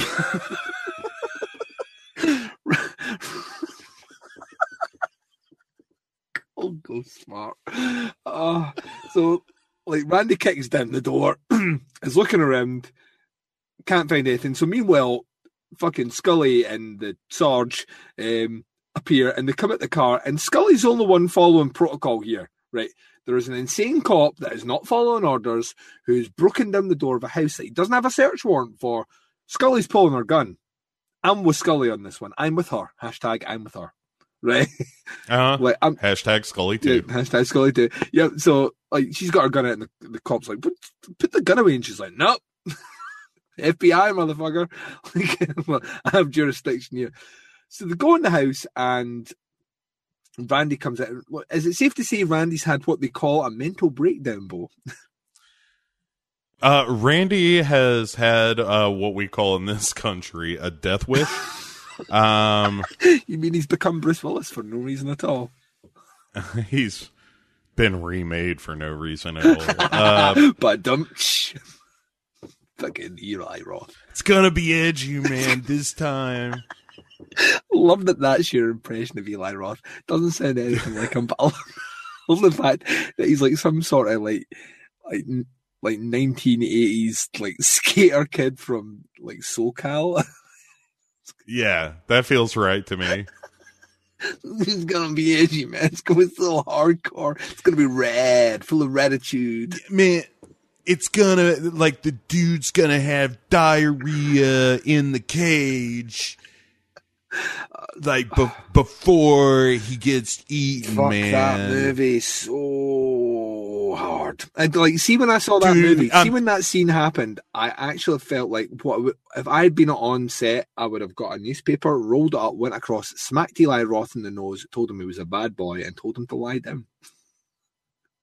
No, I'm jumping right into my next project. Knock knock. Keanu Reeves just holding it down with a banging performance, man. these two hot chicks show up and they kind of grind on him some man. One of them, And he don't know what to do. Girlfriend for no reason at all. Oh man, it's fun to film your girl with somebody else, man. You know what I'm talking about? Everybody does. I'm not weird. Yeah, the, he, Um, I've always had the sneaky suspicion that Eli Roth really had this threesome fantasy, and he just couldn't talk his girlfriend into it, so made knock knock. Right. She was like, Who do you think you are, Keanu Reeves? Shut the fuck up. He was like, How about I filmed you girls with Keanu Reeves then, man? And she was like, Fine, set it up. I'll fuck him right on camera for you. It's fucking hot, man. I'm riding Neo. I'm riding Neo. Keanu, check this out. My girlfriend slash maybe wife totally gonna bone you, dude. We could easily find out if she's either, but uh, what's the fucking point? Um, I mean, yeah, an Eli He probably doesn't know either. But yeah, Um, so so like, Randy's Randy's brain is split in two. Yeah. And and so all right, let's catch up with Mulder real quick cuz Mulder went to interview the little girl that was the witness at Well, he's, uh, he's out in the, forest playground. at first, so when she phones him, he- No, no, no. He's he's at Emily's first and then That's right. Sorry, the you're right. forest. Yeah. So because he's that's where he sees the uh tickle pickles or yeah, the, the, the, we couldn't get the license to use the Teletubbies, so we'll basically just replicate them but make them slightly more sinister. Yeah. So um, he also sees a bunch of books on witchcraft on the shelf, and this is the home. Like Emily's parents are this lady named Anna and and the captain of police. So uh, Mulder's like, Captain Police has all these witch books. That's fucked up. Yeah. Look at these fuckle tickles on TV. Those are creepy. And then Emily, the little girl, points to the television. Buckle pickles. Chuckleteeth. Yeah. So yeah, because uh, at first it's the fuckle tickles, and then Emily points at the TV, and it's like, "Hey, I saw Mister Chuckle Chuckleteeth, um, that he was in the forest." And then Mulder's like, "Huh?" And so he goes out to the forest, and that's where Scully calls him. Yeah. And while he's on the phone with her, he sees a big dog. Yeah, he sees the wolf And- from the never ending story. Right. uh, hello, Atreyu. Uh, Is that your voice? make him Not- like not for the wolf. I was thinking more the Jungle rock monster. oh, the bird. yeah. Completely different movie. Completely different movie. Oh, what you doing in here, Mulder? Uh, hanging out with girls you don't want nothing to do with them, Mulder. It's Look funny because, like, because it's a wolf. The, the wolf, while he's on the phone, the wolf turns around and basically shows him his asshole, just like a real dog. Um, backs up and is so yeah, he, he Uh. sees this fucking um, normally black, clearly demonic, witchcraft laden fucking wolf staring him, green eyed, right in his eyes uh, while he's on the phone. Doesn't feel perturbed by this at all, Bo. Doesn't draw his weapon. Nothing. Mulder ain't giving a fuck. Like Mulder's on the phone with Scully. He's got the case cracked already. He's licked the salt. He knows what it's all about. Witchcraft, obviously. Um, and meanwhile, Scully's like, Scully's whispering on Mulder. Randy snapped. And I'm like, what are you doing? Yeah, Walk can out you- into another room and just speak to him normally. Or speak in front of him. He's clearly not mentally there. You are fine. But she's like, Mu- you know, Older May, Andy Ray, Easy Cray Way. pig Latin on the phone. Um, Mulder's like, you know? Well, I don't pig Latin. Um, You know I only speak American, goddammit. like that scene from Friends where Chandler's like, I'm stuck in a vestibule with good cinema. oh no! And, um, so like she's like, yeah, we, we, we we think we've cracked the case. Um, and Mulder's like, well, I'll, you know, I'll I'll come down, and then it's laid out to Mulder, pretty much, and Mulder is fucking instantly skeptical, and I'm like, right, once again, Mulder, you're the criminal profiler, and this guy ticks all the boxes. If I was a criminal profiler and I had a criminal profile bow and I had eight points on that profile, and someone matched all eight points, I would consider him, what's that called again? A suspect. suspect Well- is what I would consider him. And Mulder dismisses him, like completely. Not like, well, we need to talk to this guy, we need to do that thing called investigation. No, no, no. Mulder's just like that. It's a bit too clean. You've not spoken to him. You know- don't know if he's got an alibi. You don't know where he is. You don't know anything about the guy. You've just arrived and you've dismissed him. What the fuck are we doing here, people? I thought we were, thought we were law enforcement. the exchange between Mulder and Scully in this scene when Mulder, you know, catches up with her at at Randy's house. Randy, Randy, get in here. Uh, it's fun. Sometimes I just do it by myself alone. Randy, You're, you're go get me a beer. It's a weird personality thing where it's like that. Am I called Randy now? Yeah. Is my name Randy? Is changed my- my... name and not told me? Prick Ransdale. He's, done a, a reverse Ransdale on me here. He's changed my name without telling me. Son of a bitch. Is he trying to gaslight me? A cat? Uh, the pupil has become the master. Um, so, but but there's an exchange between uh, Mulder and Scully here, where Mu- Mulder says, uh, like, are you know, are are you sure this is the guy? Or, he's saying, I'm not convinced this is our our guy. And Scully says, "Are you sure about that, Mulder?" And he says, "Nope." Yep. I mean, in so many words. I mean, what he really says is, "I'm not sure of anything anymore." But it's essentially like, "Hey, this the previous three lines that we exchanged in this script, Yeah, that serious that line people that I are said paid for." everything was too clean and might, you know, it's got me suspicious. I don't mean that. Seen more Yeah. I mean, it's just it it is in in film entertainment. Never has time been so wasted. Yeah, he's like that. He's like, Uh, I'm doing improv here. Just like I was playing the skeptical cop. Now I'm playing the suspicious cop.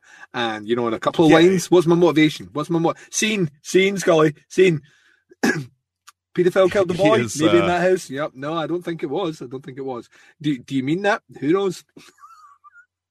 Time is a flat circle. I've just stolen that line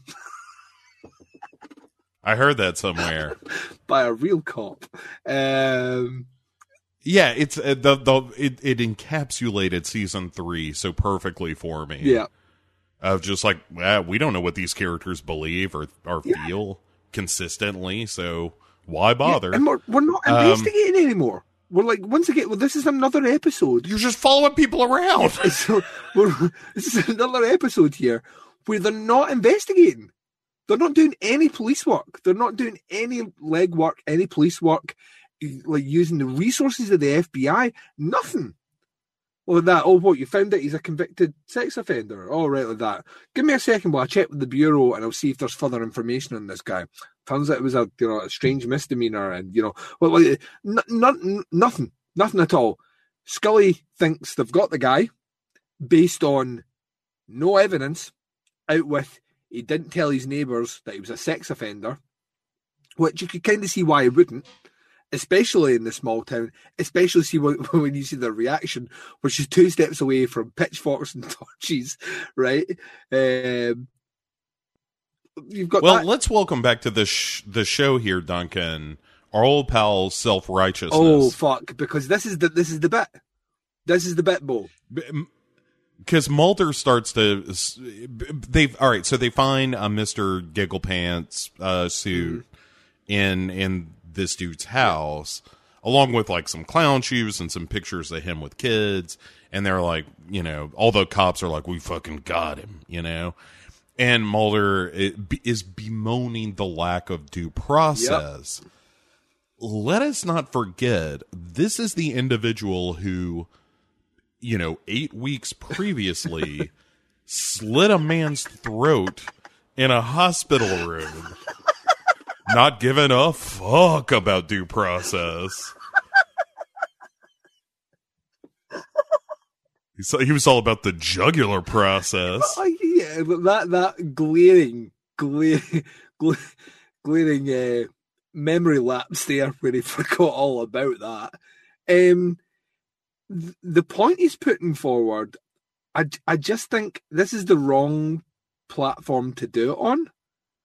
Right, because it's I, I think it's what is basic what he's trying to what he's trying to make us well what the show is try, the show is attempting to do here is basically highlight the fact that these witch hunts are happening all the time now, whether it's um, sexual assault through to the Me Too movement, um, you know, the, the stuff that happens on campus, uh, all, all these stories that kind of come out now where people are accused of something and then basically prosecuted by the, you know, judged and prosecuted by the public before they enter a trial and thus the you know the kind of the burden of being innocent before proved to be guilty is gone. And this scenario like that yeah well, without like once again this should have come later on in the episode but basically with all that registered sex offender child murder and the thing here are we not jumping the gun slightly right? And i think this is the wrong platform to do this on and the wrong episode to do this on because it's a serious issue. It is a serious issue. And to me, this serious message should be tackled in a serious episode. This episode is not serious, like at all. It is fucking stupid. So, what you do is when you put a really powerful message in the hands of something that's stupid, is it's not articulated well. Yeah. And as a result, And it- there's- it belittles your argument which is what like when this came out, I was just like that. Did I send you the message? I think I did send you a message. I want to just read the message that I sent you. Yeah. And it was Uh, right at this I don't bit. have It was right at the bit. Um, yeah. I sent you a message saying, "Oh no, X Files, talk about a shoehorn message." And it was right at that bit. I was like, "Oh no, you didn't. No, we're not doing that to this episode. Please don't." And then this episode becomes a well, look at how people judge people without any evidence and blah blah blah blah blah. And I was thinking, but isn't that what About half the begin with? time. Scully has basically made this a murder case with zero evidence. Right. All the murder case stuff is Scully's fault. Like, yeah, like, this is all Scully's The fault. Scully death of Melvin killed in this Peters. episode. Yeah. She she does she She totally gets this guy Scully murdered. backhandedly murders a man in this Yeah, I episode. just like, because she's like, if she hadn't incorrectly pursued this child murderer line, and then linked it to being a you know a state of sexual arousal during the killing incorrectly, which there was no evidence yeah, of. this would Yeah. just be a child killer, and now this is a child killer slash molester. Um, She's practically created a Freddy Krueger. She is great. this guy's coming back. Um, like, Yeah, yeah, he's. Oh, I was, I was wrongfully murdered by the mob, and th- all because of an FBI agent. It's like a nightmare on Scully Street.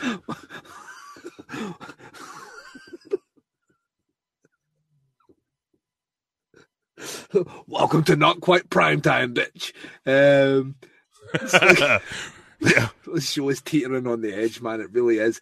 But yeah, so like this is the point. I'm your boyfriend now, Dana. Now, now, now, now. but like the angry crowd has arrived at this point, and the, the cops feeling them up, and they're all like, "Ah, "Kill the kill the molester of children!" And Mulder's like, "You know, I don't feel comfortable with this small town justice." And you know, the, the and and then Scully's like that. But think about it, like he matches everything on the profile. This is the perfect one. He's like, "It's a bit too clean, bit too clean, bit too clean for Mulder. Mulder doesn't like it clean. Mulder likes it dirty. No evidence of that. No evidence of that. right. No investigation either." And also, it is it has this crazy witch idea. He's still like that, witch. and she's like, well, because uh, he is the guy looking for evidence to support his theory because he walked in with witches on the Yeah. brain and and has just used all the evidence that's uh, come into his path to reinforce this. He just happens to be right in Yeah. this scenario. Accidentally. but right. if he had come in, yeah. But if he had come in, it was like it's definitely Sasquatch. goddamn it! I know it anywhere. I've been squatching. All we got to do is find. All we got to do is track him into the woods by following his Sasquatch squat. The Sasquatch guano is one of the more rancid of of turds you're going to find out in the woods. But I know that smell anywhere. Goddamn it! smells like a used First- diaper filled with Indian food. First Sasquatch I ever fought was barehanded. Goddamn it! It was poor Harry from Harry and the Hendersons. He was just trying to friends like "Ah!" Yeah. John Lithgow was off screen yelling, Get out of here, Harry! Nobody wants you anymore! God damn it. That was Wilford Brimley doing an for him in the impression. yeah, Pick him up. As Lithgow chased him in. There I waited. Ain't nothing more terrifying than a surprise Brimley, God damn it. Surprise, Brimley.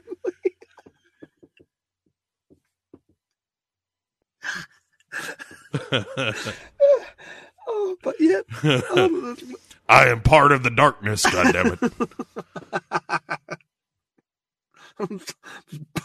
born in it, goddamn it, molded.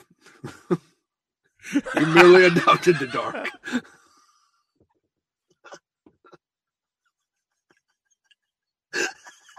I have trained more ninja than you've ever seen. God damn it. I told you I was a bodyguard. Ninja. Fucking not. Like, surely if you're Wilford Brimley and your body, you're the bodyguard. Your a- your asset is your bulk. Really, you're like you, your circumference makes it difficult to shoot your client. You know, he's I can literally bend my body forward, forming a ball like a goddamn Pokemon, where I build up quite a velocity and bowl enemies over. Brimley the Pokemon. Brimley, I choose you. Brimley, Brimley. Wilford, Wilford. Brimley's his second form. Brimley's.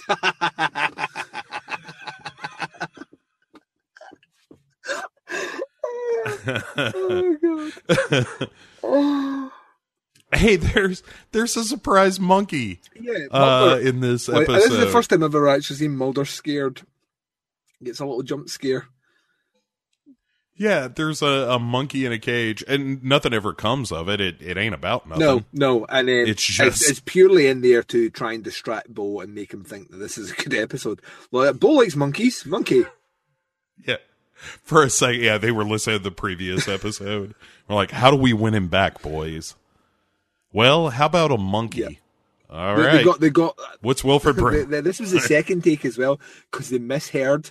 They misheard the director saying mon- uh, monkey shot. They thought he said money shot. That's a different movie entirely. it's like no jizz in this. I'm in both versions, There's goddammit. no jizz in this episode. Remember, we couldn't find any. A monkey shot then. Shove that in. Oh man, monkey, monkey! I know. I can, it, I can it was nice to see. As soon as we started talking But- about monkey, you can listeners out there will be able to know that you're smiling right now when you're talking because we can hear it. We can hear the, the the happiness radiate through your voice right now. How happy you are that there's a They're- monkey in this episode. They're so adorable, but they're so dangerous, Yeah, Duncan. like- you should never own a You monkey. seen Outbreak? I know what happens. No, I'm not even talking Dustin about Hoffman the. almost died in uh, that movie. Um, I'm not even talking about all the pandemics they spread. I'm talking about the poo flinging. The fact that, like, when you go to sleep at night, they put their little raccoon hands on your on your teeth just to open up your mouth so they can take a a, a chode right in there. That is classic monkey behavior. So we've got to assume that the guy's got a monkey because he's apparently a he's a he's a a, ch- a children's entertainer. Which once again, I would imagine you have Right. to go through some sort of stringent check before you can do that. But maybe Oh, hey, also worth noting at this point that little girl, uh, Emily, saw one of them tickle fuckers and or whatever There was a fucker uh, show up at her door. Uh, the the fuckle Yeah, tickles, maybe I don't know. Uh, but anyway, one of them shows up and she's stupid too, and just runs off with that, and so she ends up Yeah. dead. And and so we find her body, and Mulder and Scully are investigating this again, because at this point you're like, well, now the the evidence n- then points to murder, but again only because you're there. Yeah, It- still looks like an animal attack. yeah, and Mulder starts uh ruining the crime scene. yeah. But he totally fucking does. So he's standing beside something. He starts shifting the leaves, and yeah, there's a there's a diligent police officer. and they even tell going, him, "What are you doing?" And he's like that. Mr. FBI, Uh, maybe there's a thing there called evidence. And Mulder's like, nah, nah, let's move this around. He's like, aha, a witch burning circle. Right. Uh, look, look, this here's a magic circle. You know, when I was talking about witches earlier at the beginning of the show for no reason, uh, Scully? Look at this witches. Yeah, look how well the writing And- is preserved, considering it's 500 years old. and so the captain's wife shows up as they're out there with this body. Mm-hmm. Uh, and it's, you know, the, the captain's daughter. And he's losing his shit. And he's like, this is my fault. And, and then his wife shows up and it actually says, this is your Yeah. fault. she, she and and, and kind of gives him, gi- gives them one in the puss. Uh, And I love this. I love this and bit. sh- I love this bit because right, this happens in front of Mulder and Scully, right? So then Mulder, Right, and then- Mulder goes across, and then starts putting the screws to the the chief, right? Starts basically saying to him, you know, eh, you know, you know all about this, this witchcraft stuff, and he's like, that, yeah, I'm a sinner. I'm a sinner. I've, I've, I've, I've unleashed the devil into this world. I had an affair with Randy's wife you know, and that's my sin. But I didn't murder any kids. I, I murdered no kids. But you know, I've unleashed the devil. Oh, another police officer's like, give the chief some room, and I walk away. And then Scully comes across and says, Mulder, how did, how did you, how did you know that? And he's like, ah, well, I saw those witches books, and she was like, you did that in a hunch. No, Mulder went across and asked because his wife come up, slapped him in the face, and said, "This is your fault." He said, "This is my fault." That's how Mulder like. What are we doing here, Bo? It's like Mulder didn't just Right, come up with that's it out of how- thin air. There was a domestic where both of them accused the same person as being the guy behind it. So he went across and asked them some questions. There's not fucking rocket science here. wait a second, goddammit. She said it's his fault. And he said it was his fault. I think it might be his fault, goddammit. I'm at least I I'm got at least going to ask him if it's his fault, or to clarify that statement about what you meant when you said this is my fault, or when my wife said this is my fault. Just want to kind of clarify exactly what you mean when you say that. Is this indeed your fault? It's just so. Who is Scully in this episode? And she's just not Scully in this episode. she, yeah, she again, she has her her suspect, and that's who she's sticking Yeah, with, she- even though she totally fabricated the crime Yeah, itself. fabricated the crime and has no Um, evidence. Um, meanwhile, Are- meanwhile, while this is all happening, um, like Pogo, the friendly neighborhood clown pedophile, shows up in his car, and he gets like accidentally the car gets bumped from behind, and then everyone's like, "It's him!" And then the police officer drags him out. Randy drags him out and starts beating the shit out of him. Beats ten shades of shit out of the guy, right? and this thing comes over the radio. You know, there's a situation down here, so everyone hot tails it back down. Meanwhile, Randy's still like unloading on this guy, and the the, the black police officer runs across, grabs him, pulls him off, and Randy goes back to. He pushes him back and says, "No, Uh, you know this is wrong. We have to uphold the law. You know, we'll arrest him, etc." And then a fucking member of the public throws a stone off this poor guy's head, and then the entire town start kicking the shit out of him. But this guy's already shouted out, you know, it was a what, how did he describe it? It was consent. It was Yeah, statutory. statutory. Yeah, which is a big problem for me in this episode. That if you're making the point of like, hey, look at this undeserved ridicule Yeah. people or uh, uh, scorn that people are Yeah. getting, like he still committed a Yes. crime of a sexual Yep. nature, and just because he dated a girl that was younger than him, but. What's the story there? How old was he? He looks like he's in his what late Yeah, but, thirties. yeah, but once again, How old was he when he dated a fifteen-year-old? This is once again where this little thing called investigation comes in handy because all these answers are readily available at the touch of a button, Bo. Someone, as soon as you found that, could do like a bit, a bit of analysis here and find out exactly how old it is. Because that's one of those weird things that you have in your country um, where people are put on, like if you're what, like yeah, List. 17 or 18, and you are seeing someone who is underage, uh, and she consents, and you once again break the law by doing something there, even though she has consented. If she then says that you have molested her, raped her, etc., um, then you're you're guilty. That by by proxy, um, you're guilty, and then you go on the sex offenders list for life. So That's yeah. right. so there's that that doesn't happen in my country. Um, I don't know what actually happens in this country, but that doesn't happen. I think there is a kind of. I think the sex offenders list in my country is used for. I don't know. I don't know. There is a sex offenders list. It's just not used for that. And there are these situations where people end up on the list unjustly. Once again, an interesting talking point. Maybe not for the X Files, but an interesting talking point in general Uh, is a look at the American legal system and how that works, etc. But not in this episode. And when he shouts that out, I'm Or- like, that, or- right. what point are we making here just now? I don't. Or, or just have it be he's got the same name as. Yes. Don't even complicate it with it's not as bad a sexual Yes. assault as the one that you're accusing me of. I mean, it's still sexual assault. Don't get me Yeah. wrong. But it's just not the bad Yeah, kind. and this this pl- no one's asked the guy if he's got an alibi. Um, no one's asked him anything, and of course the police officer jumps down to protect this guy, while the the the townsfolk are still kicking shit out of him.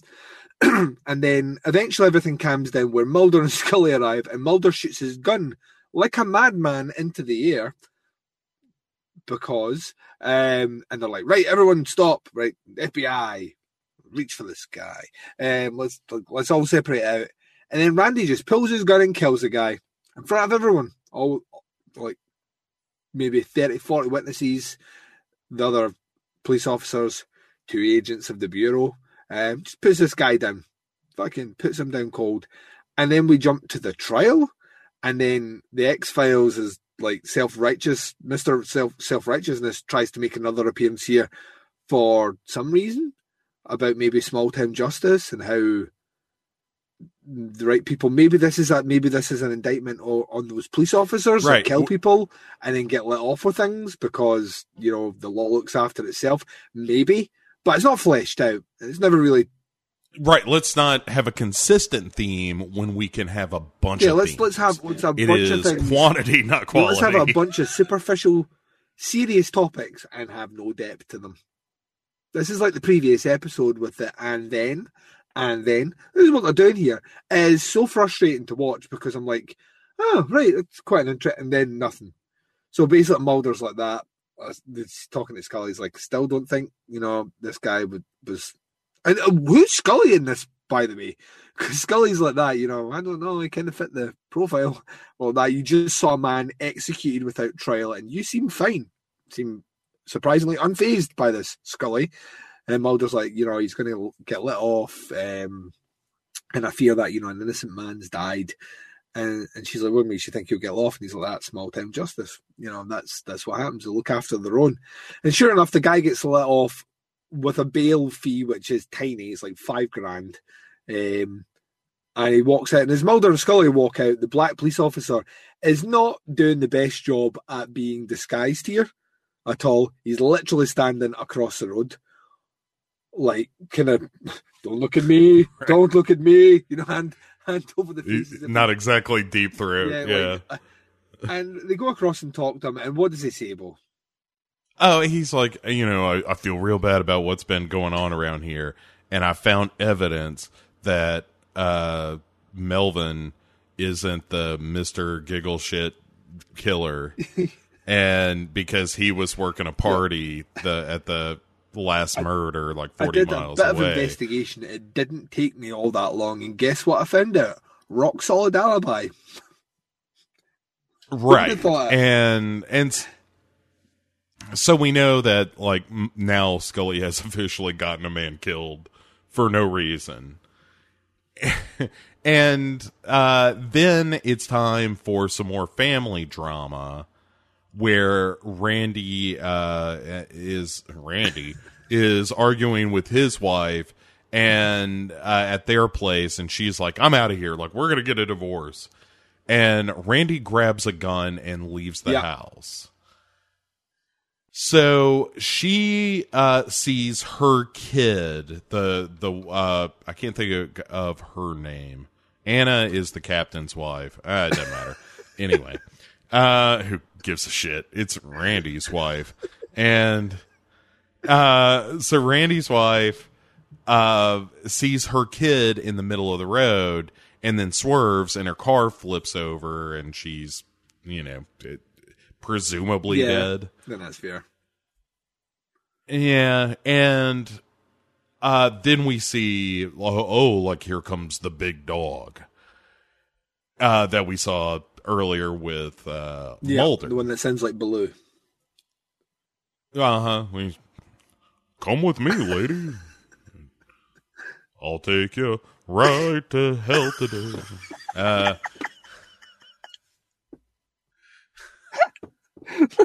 Come here, short britches. Um, right. Let's get that seatbelt off you. We got torture and damnation. Let's go. Boop, boop, boop, boop, boop. Skin peeled right from you. Uh, anyway, so. and um Randy, Randy shows up at his boss's Fucking house. kicks the door down. Uh-huh. And uh but he apparently has run afoul of Mr. Gigglebutt as Yeah. well. Who's in the house? And Maybe just walking about the place and on the TV. Right, just right. The TV comes on and he's singing and uh, dancing on the on the screen. Meanwhile, he's stalking around the house and uh, it- finally, uh, Randy pursues him like to the front door, and when he throws the front door open, there's the captain. The screen goes black, and we hear a, a gunshot. Yeah, he basically does a Dr. Decker from um, Nightbreed. Was like that. Yeah, of course I believe you, Boone. Of course. He's got a gun! Oh, Love that scene. Love that. Put some down.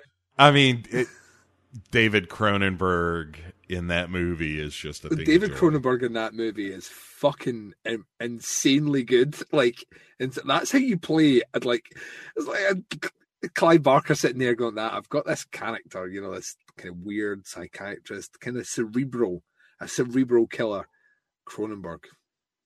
Have you ever heard the guy talk? Cronenberg. He's got Yeah, a gun. he's- fucking want to watch Nightbreed so bad right now. I I've been itching to watch that as well because uh you know finally that Cabal cut is kind of out there, Yep.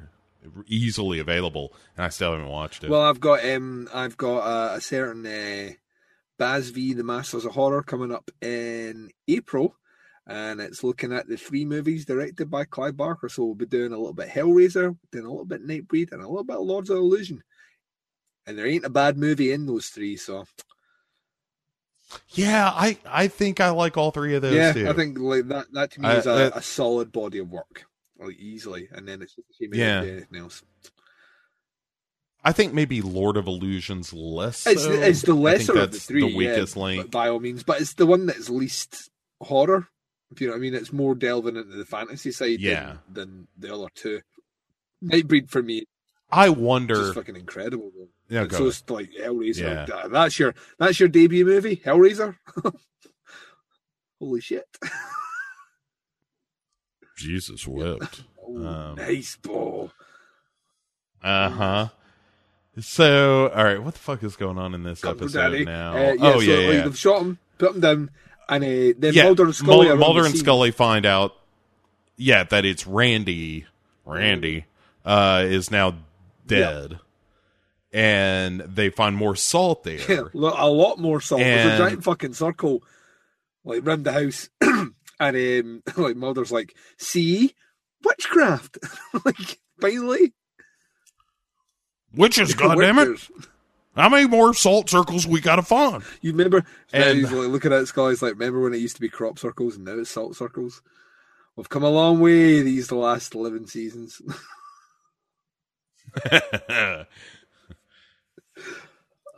Here, what, what's that uh, Green Day song? Uh, that's that's what should play there. The uh, time of your Yeah, good riddance. Yeah, good riddance. See, that's a lot funnier if I knew the words to that song. Um, I was with you, bro. I was with you. and then I realized I did. I was didn't. with you, bro. Yeah, I, I I was gonna start singing it, and then I realized I don't really know the words to that. I don't think. Oh, time of your life, yeah. I, I think I, another turning point, a fork stuck in the road. That's not bad. Blah blah blah blah blah. Uh, uh, uh. Speaking toad, Speak. yeah, because it's about witches. Yeah, Um, right. So speaking of witches, yeah, this witch Mulder- seven toes apparently. Um, no, that was Oh. a movie. Uh, Seven Toed Maggie shows up, and nobody cares because it's crossover in this episode. Seven toed Maggie should have been behind it. Behind it all. Well, all right. So Mulder goes into this house and sees the Mister Gigglebutt show playing, Mm-hmm. and notices that uh, a grimoire is missing. There's a grimoire missing. Now, he was there earlier and noticed said grimoire, and he's like, "That Very definitely monk-like. fucking witchcraft." See, Uh-huh. Scully, fucking stupid woman. The man is always right. How about that for a message in this this episode? No, not uh, it's got as as much relevance as all the other ones that were mentioned, but maybe the man's always right, woman. All right. It Hashtag doesn't it Duncan does not say too. that at all. Hashtag Mulder too. Uh, so, but yeah, he's you know very much like super detective Adrian Monk. He realizes the book is missing. Uh, he's like, he's aha, to the forest. right to the woods we go. And uh, sorry, Randy. Um, he's just lying there dead. But all right, so they. Uh, the captain is out in the woods because he has come across the car that flipped over. That is Randy's wife. Yeah. And so he's calling her name, thinking that she is maybe staggered away from the accident into the woods. Yeah, and we see Uh, her behind a tree, dead. Yep. She is deader than shit. and so as the captain's out looking for his, you know, affair, his lover, Duncan, um, it, he finds his wife in the magic circle out in the woods. Whole lot of candles as the- well, an impractical amount of candles. Like that's that's a five or six journeys from the car. Amount of candles. She she probably had a backpack or something. Yep. How big was this backpack? Because there's about three hundred candles there. And also, did it say like in the grimoire? Does it get that detailed? It's like you got to have nine candles on this side. yeah, They have to be varying lengths. You've got to have you know four more in this corner, thirteen in this corner. You're Yeah. just like, God damn it! With all these candles, yeah. There's a lot of like, candles. can there. any of them be the same size, uh, the same height? Do Yeah, they all have to to be slightly different? I'm thinking to myself, I live in this house with this woman. And I got noticed that there's a cupboard just full of candles. I got a question why she has a cupboard full of candles. Even if like it's just an impractical amount of candles. It's the funniest thing. I don't know why everyone started buying me candles. They just started to, and then people would come in the house and say, "You have a lot of candles," and I say, "I know. Everyone gives me candles." Yeah, and then they candles, just give me more. Bitches love I- candles. Hashtag Feminism. Hashtag bitches love candles.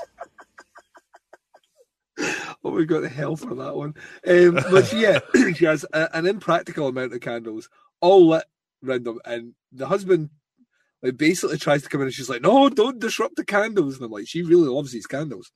Um, and then we Don't get- come into the circle. then we get the story. So bear with me here because this is not stupid at all, and it has been totally worth the journey that we have spent for the last 37 minutes, right? So yeah, explain it to me because I have a lot of questions. yeah, I don't so understand She finds out her husband is having an affair with one of his employees' wives, right? And she decides that she, like, instead of doing something like, I don't know, confronting her husband, getting a divorce, anything in the uh, corporeal world, what she decides to do is a bit of witchcraft. She's going to dabble in witchcraft. So what she does is she goes out there, creates a circle, and conjures up a creature which she thinks will go after the wife, right, of Randy. Turns out that doesn't happen though because she's not very good because she's dabbling, Bo. She's not a professional; she's a dabbler. Um, and the creature she conjures, which is the Gmork from Never Ending Story, who apparently sounds like Baloo, um, goes after first the kid, murders little Georgie. Well, hi there, Georgie. Um, Georgie dies, and then not finished there. Murders their kid because, yeah, why not? Because magic comes at a price. We all know that. Right. Magic comes at a price. Kills them and then just decides to go for a fucking free for all. This is like the the fucking wolf paws are off here, bro. Let's do this. So then kills kills the the wife of Randy, then sets up Randy, then uh, then basically comes after the chief, kills the chief, and then she's like, then Mulder and Scully find her, and she's standing in the middle of the circle. And she's like, "No, I can. I'm the only one that can stop this. I'm the only one." I'm like, "Oh right, we're gonna have this big cathartic moment where she reads through the book and finishes the spell and ends the curse." And no, she bursts into flames and dies, which I think, and I'm no pagan, Bo. I am no studier of witchcraft, but I think that means that the spirit's still loose. Don't think she banished it. Uh, I, well, right. I mean, it's a real shrug of, and and even at the end of this episode, Mulder and Scully are like, "I sure hope that's over." Yeah. Scully's like that. You know, I couldn't have been more wrong with my killed by a paedophile. Could not, could not have been further wrong. Oh well, there's always the next case. Yeah, let's see who we can get murdered next week. know, like wait, wait, wait Like- a second. I've just got a Google alert. There's another child being murdered by a bear. Bet it's a serial killer. Let's go.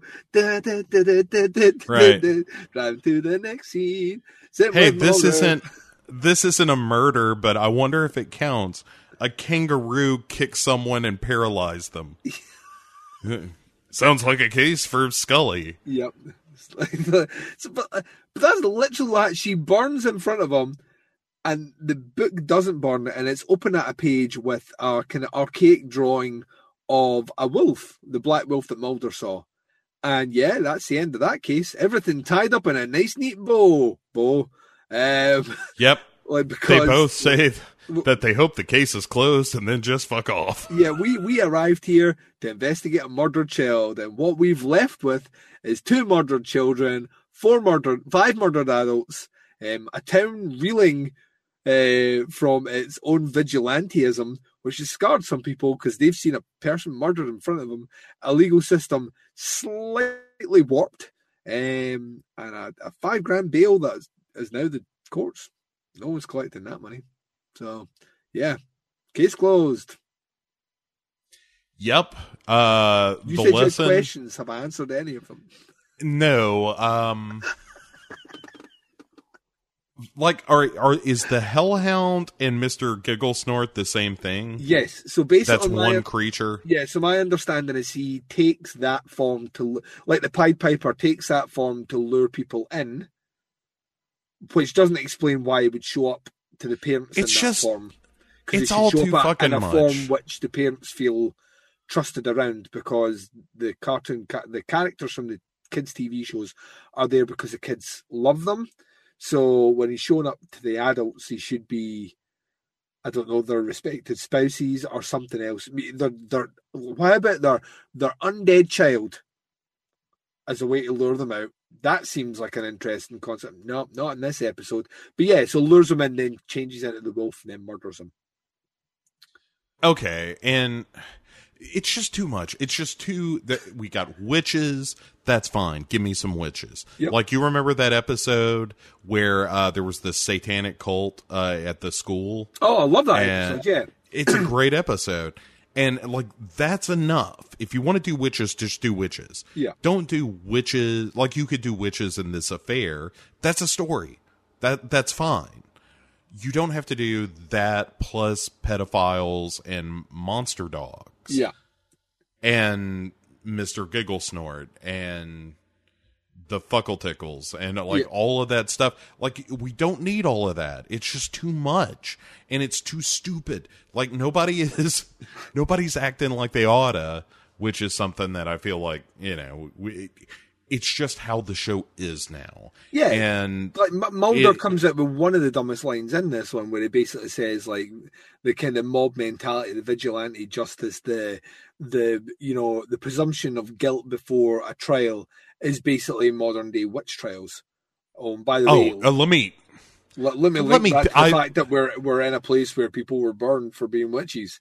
And I'm like, really? Is that is that what we're doing now? If that's the case, got- set the fucking episode in Salem. Don't set it fucking I- here. set it in Salem. I have the line written down. It was such a slap in the face. A spit in the face. because Not a slap. A slap in the face you can brush off. It's a spit in the face you have to do that slow draw of the saliva out your like and it's in three or four different places. That's what this is. Tell me, what does it say? it, it so Scully says, "Come on, Mulder, let's get out of here or get out of this town." And Mulder's line is, and I quote, "There is no getting out of this town these days, goddammit. There is no getting out of this town these days." Yeah. That's the line you end on. Yeah. Ox- And, uh, and- Oxford educated Mulder Scully says that. Yep. And uh, I put the note in here, oh, go fuck yourself, X Files, for the second week in a row. Well done, X Files.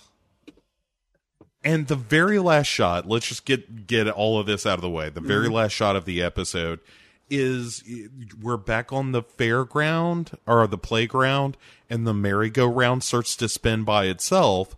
To which I made the note: Was that a thing in the show earlier? Yeah, I can't remember. Why that. is this happening? Yeah, I can't remember that at all. Don't think it was. Yeah, it's it's just some more like look at the spooky, and you're like, uh, what? It's like that When- episode. It's like that episode a couple of weeks ago where it finished with the sound of a sword for no reason. right? But yeah, Where remember there were like, swords you- in this episode, so yeah. Are you just fucking with me, X Files? I think they are Like- at this point. I'm just like, I just get the feeling they're like that. We'll just see how long people will hold on, and that's what they're doing. I don't, I don't under, I don't understand this episode. I don't understand it at all. And the thing is, the the actual design of Chuckleteeth or whatever his name is is quite creepy. I, I I like the design. I'd like some of the I like the idea of witchcraft in the episode. I like this idea of kids being kids being lured out like a Pied Piper scenario. There's plenty of mythology and folklore about that that you can link that in and make it really interesting. I even like the idea of, you know, I, I- let's just go the full hog with it. There's a, you know, the there's a a woman in town who's being accused of witchcraft or whatever, like something like that. I, I can kind of get, and then maybe link the well, you know, this is in this day and age, you know, people are like, if you're slightly different, let's do that sort of thing, right? But no, this episode doesn't do that. This episode has Mulder and Scully t- turn up for no conceivable reason, has Scully out of character criminal profiling, which she doesn't do, and we really know why she doesn't do it because she's awful at it. When she's stuck beside the character who is the foremost criminal profiler in the FBI, who is more interested in witchcraft, uh, who's proved right in this episode, and just like the, the shoehorn social commentary, which is just there to name check with no substance. Um, and yeah, just so many of them just put into this episode that lead nowhere with no depth. Uh, and we have to once again endure 43 minutes of spending time with two characters that we love, genuinely love, behave not like themselves, not with any sort of continuity from the previous episodes. And then at the end, a kind of open ended thing where, right, whatever, but yeah, we fucked up, Like, hell, the next case. And that's that's what you're gonna do. That's like that's how you're gonna finish this episode. Fuck this episode. Fuck it. Yeah, it, it's a real uh, noodle scratcher. Why anyone I, like this? This is a show that's just daring me to care now. Yeah, You know, it's like, hey, look, here's this creepy mask, and that's kind of cool. And then, you know, I'm here because of animals may actually be a murderer, yeah. and I'm here because of witches. Like, eh. I don't know that I'm here about witches yet because I'll only make that I'll only make that deduction ten minutes later. At the moment, Yeah, I'm here for moral support for some reason. Scully's Yeah, it- the- cheerleader. And, I mean, yeah, the the line that we pointed out about, um, oh, I'm here because there's some obscure bylaw in the bureau rules. Oh yeah, where if the family member of a police officer is potentially murdered, the FBI has jurisdiction. That could even be true, but it's so stupid. Who cares? yeah. Just have just have Mulder and Scully in the time They've done that before in episodes. They happen to be someplace, something happens, and they get dragged into the investigation.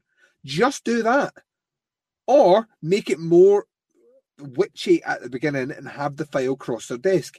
Rather than this, this is just stupid. It's just so lazy. Yeah, It's just so so lazy. Um, it's it's it's not only lazy, it's sloppy, Yeah. and the combination of the two is real off-putting. Um, you know, I I'll tell you, I think that the one person who deserves a pat on the back in this episode is uh, Holly Dale, the director. Mm-hmm. I think it's a real dumb episode, but I think that's the writing. I actually think a lot of the kind of creepy moving around the house scenes and stuff Yeah. are done pretty well. yeah, Like- the, the, it, it felt to me like a like a, a, a fairly decent budget. Like especially the the scenes where um, Randy's running around the house and being kind of stalked by Chatterteeth. Um, that did feel like you know this could be a kind of medium level horror movie, Hollywood horror movie. It's all set up really well. It was shot beautifully, but I've not had a problem with that at all. Of these episodes, have all been the cinematography and the way they've been shot and directed for the most part have been fine. The big issue this entire season has been the writing. Completely, the writing is the writing has been damn near god awful uh, in every single episode, and I don't think the writing was ever exceptional in the X Files. It probably wasn't, but I always felt that the you know there was a genuine love behind the show to make the show this kind of weird culty you know thing that just happened to get bigger and bigger and more popular. And now i just find it really cynical. I find the writing for the whole show really cynical and that yeah we'll just do another season because we'll just do another season. And that other season will you know the the, the reason you bring back the x-files is because you have something to say and there's a hunger to say it and there's plenty of things that could be making commentary on the best episode in this season has been one of the best episodes I've seen in a while, and it was the the one with the and I've forgotten the name of the guy, but the one that had the a lot of the satire about Trump, uh, and then Yeah. and that was that was that that to me has been the high high water mark, and it's a head and shoulders better than anything I've seen this season. I, I think I said at the time, even though I loved the the the Weirman uh, episode uh, from the previous one, I thought it was better than that. I thought it was a genuinely great episode, and that's you know that's a clear example of someone got something to say about like modern day now and they want to to shoehorn it into an X Files episode and and have some fun with it and all the rest, and that works. There are plenty of things they could be doing, and I just get the feeling that it's it's now all done cynically. I just get the feeling where they're like, well, what people talking about? Well, this movement, this movement. So let's just put them all in. Let's not spend any time fleshing out at all, because why would we? Let's just all cram them into one episode and we'll just pay lip service to them, and that's enough. Uh, and people don't think when they watch the X Files, so they'll be happy. Uh, that look how smart we are, and that just doesn't cut it with me at all. I, I, it's depressing. There's too much other good stuff out there Yeah. for Well, for the X. Files to be this bad. time has oh, we said that before time has moved on like that's that that's to me the biggest shock of how good twin peaks was when it came back for that season because twin peaks had been off the air for 25 years and came back and felt more relevant and more original than anything i was watching on tv considering it had influenced pretty much every tv show that i love I, you know, been the kind of the, the linchpin for all of them and now I look at the X Files. I look at a, a show that was very important and pivotal, and it really was a, like a trendsetter, and it was like one of the first big, big TV shows um, that really kind of moved things into that medium and all the rest, and you know, spun off like God knows how many copycats. And you're coming back, and if you're coming back, it's because you're coming back for a, a good reason but you can't come back and half-ass this because, like you say, TV's moved on. There's a multitude of shows now that are at a high, high level that are doing similar content or delivering sim- similar messages and just doing it infinitely fucking better, just like right across the board. And at that point, what's your place? I've said to you, I think you agree. The X Files to me should be Creature of the Week episode, Monsters of the Week every episode uh, with a loose story in the background. And that's that's what Yep. it should be. And that's where that show would excel because there's no other show doing that.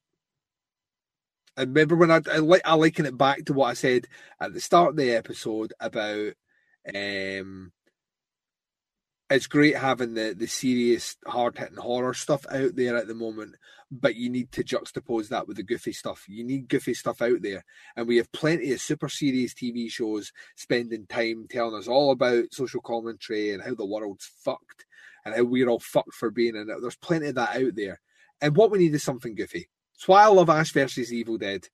I think that show's fucking so funny because it knows exactly what its market is and it just goes for it. X Files, I don't think knows what its audience is anymore. I think it's kind of lost touch with that, and as a result, it's trying to be many things and not doing any of them well. Um, and this episode, to me, is the prime example of that, where there were a couple of things in here that would have been great full episodes of the X Files, and instead we'll cram them all in and not do anything with any of them. And you are left dumber. We'll go back to the Billy Madison line. You're left dumber at the end of this episode than- you were when you started it. Yeah, and uh, now Scully and Mulder are both murderers, so we have that going for us on the show. Yeah, but Um, Scully, Scully, in, in, in a stark contrast, Mulder killed a guy for trying to kill Scully. Scully got a man murdered because she had a hunch. because she was so insistent and refused to be open minded. Yeah. that she got someone killed. Yeah. classic Scully. Classic Scully. Uh, she pulled a Scully. Right when you get someone murdered on the job, that's called pulling a Scully. Famously, that incompetent character from the X Files. It should, yeah. That's again. It, that's what's so frustrating about all of this is that there was a great show called the X Files once upon a time, mm-hmm. and if you go back, it's still really fun. Yeah. and this just lacks any of the ingenuity or or magic or even just good old fashioned storytelling confidence uh, uh, of the original stuff, and Yep. it's a shame. And there's only two more episodes, and I couldn't be happier about Oh, that. I can't wait to get out of doing these fucking things. And you you know for a fact the next episode is go- well, I don't know for a fact. Uh, we'll know tomorrow. But I've got a sneaky suspicion the next episode is going to set things up for my struggle part four. So we're going to start moving back into Oh, Smoking Man, fucking Skinner, all that territory is going to start to rear its head in the next episode. And then they will do something which we know for a fact will be this season closes out with the last episode that Gillian Anderson will ever do of the X Files. Because I believe her when she says she'll never come back. Why? Why on earth would she? Oh God! I, I, she's too good for this show. I, know. I know that So is David had- Duchovny, quite I frankly. both her and David Duchovny are, had a blast making it. You know, you can tell she she posts a lot on social media from behind the scenes. She had a ball doing this, but she had a ball because she's on screen with David Duchovny, a man that she genuinely thinks is awesome, and they've got like a really good working relationship. And she's getting time. She's she's being paid to spend time with a friend, playing a role which you know really shot her to stardom. And yeah, she's over it. And I yeah, I would have been over it in the previous season, to be honest with you. And Yeah. it's ju- just that every episode that this this series continues to do is just them pissing over the legacy of a, a very important TV show. Can't stress that. You're really talking about going back and checking them. Those first five seasons of the X Files are super fucking strong. Yeah, one or two episodes that aren't great, but when you consider that each season is like 22 or 24 episodes in length, times that by five. So uh, the first hundred and odd episodes, there's maybe 10% of them are shit. The rest is all super Yeah. fucking strong. You know what I mean? Tell me other shows that have 100 episodes and have a batting average like that. There ain't many. Yeah, it's awfully good. And you can go back and sit down and watch them and they're still awesome. So I just don't get I just don't get it. I don't understand what except money. That's the only thing I can think of now is money. Like they're getting paid a lot of money to do this and Chris Carter is relevant again, kinda. Um, eh, I don't know. I, again, I I don't bother to look to see how this season is doing in the ratings because once I watch an episode, I just don't want to think about it anymore until we talk about it on this show, and then I can fully remove it from my data banks. Um, yeah. you know, eh. Uh, anything else we want to say about this uh, this episode before we move on to our I- our last two? I just really want to apologise to our buddy the witch because I get a feeling he's going to be listening to this one. He may have switched off by now, actually, because he told me he really liked it, and I was excited to sit down and watch it. And I've tore it to shreds. I really, I've tore this episode to very much like the, the the wolf in this episode. I have torn the carcass of this this uh this episode to shreds. Its innards lay strewn in front of me. Um, and it is not my intention to piss on things that people like at all. I, I hate it when it's done to me. Uh, it's not my intention, but I, I I'm so jaded with this TV show now that like I I, I struggle to think that even if the next episode is a phenomenal episode, I still think I'm just going to feel cynical. Um, and it's this shows it's this season's fault. It's put me in this mood with a string of terrible episodes. Yeah, and they'll So and they'll trick you sometimes. Like this episode tricks you with like, oh, we're killing a kid, and look at this creepy thing, and the name's stupid, but who cares? Because look how creepy it is. Yeah. And then we get the I'm here because the FBI covers cousins that murder or something, and also witches. And then Yeah, by the I time, think, I think you'll find that the murder happened on the fourth Tuesday of the month. That's when the FBI gets involved. Fourth Tuesday of every month. yeah, and by the time you get to the ham-fisted message of the of of the thing, which is that I guess we should give statutory rapists the benefit of the doubt.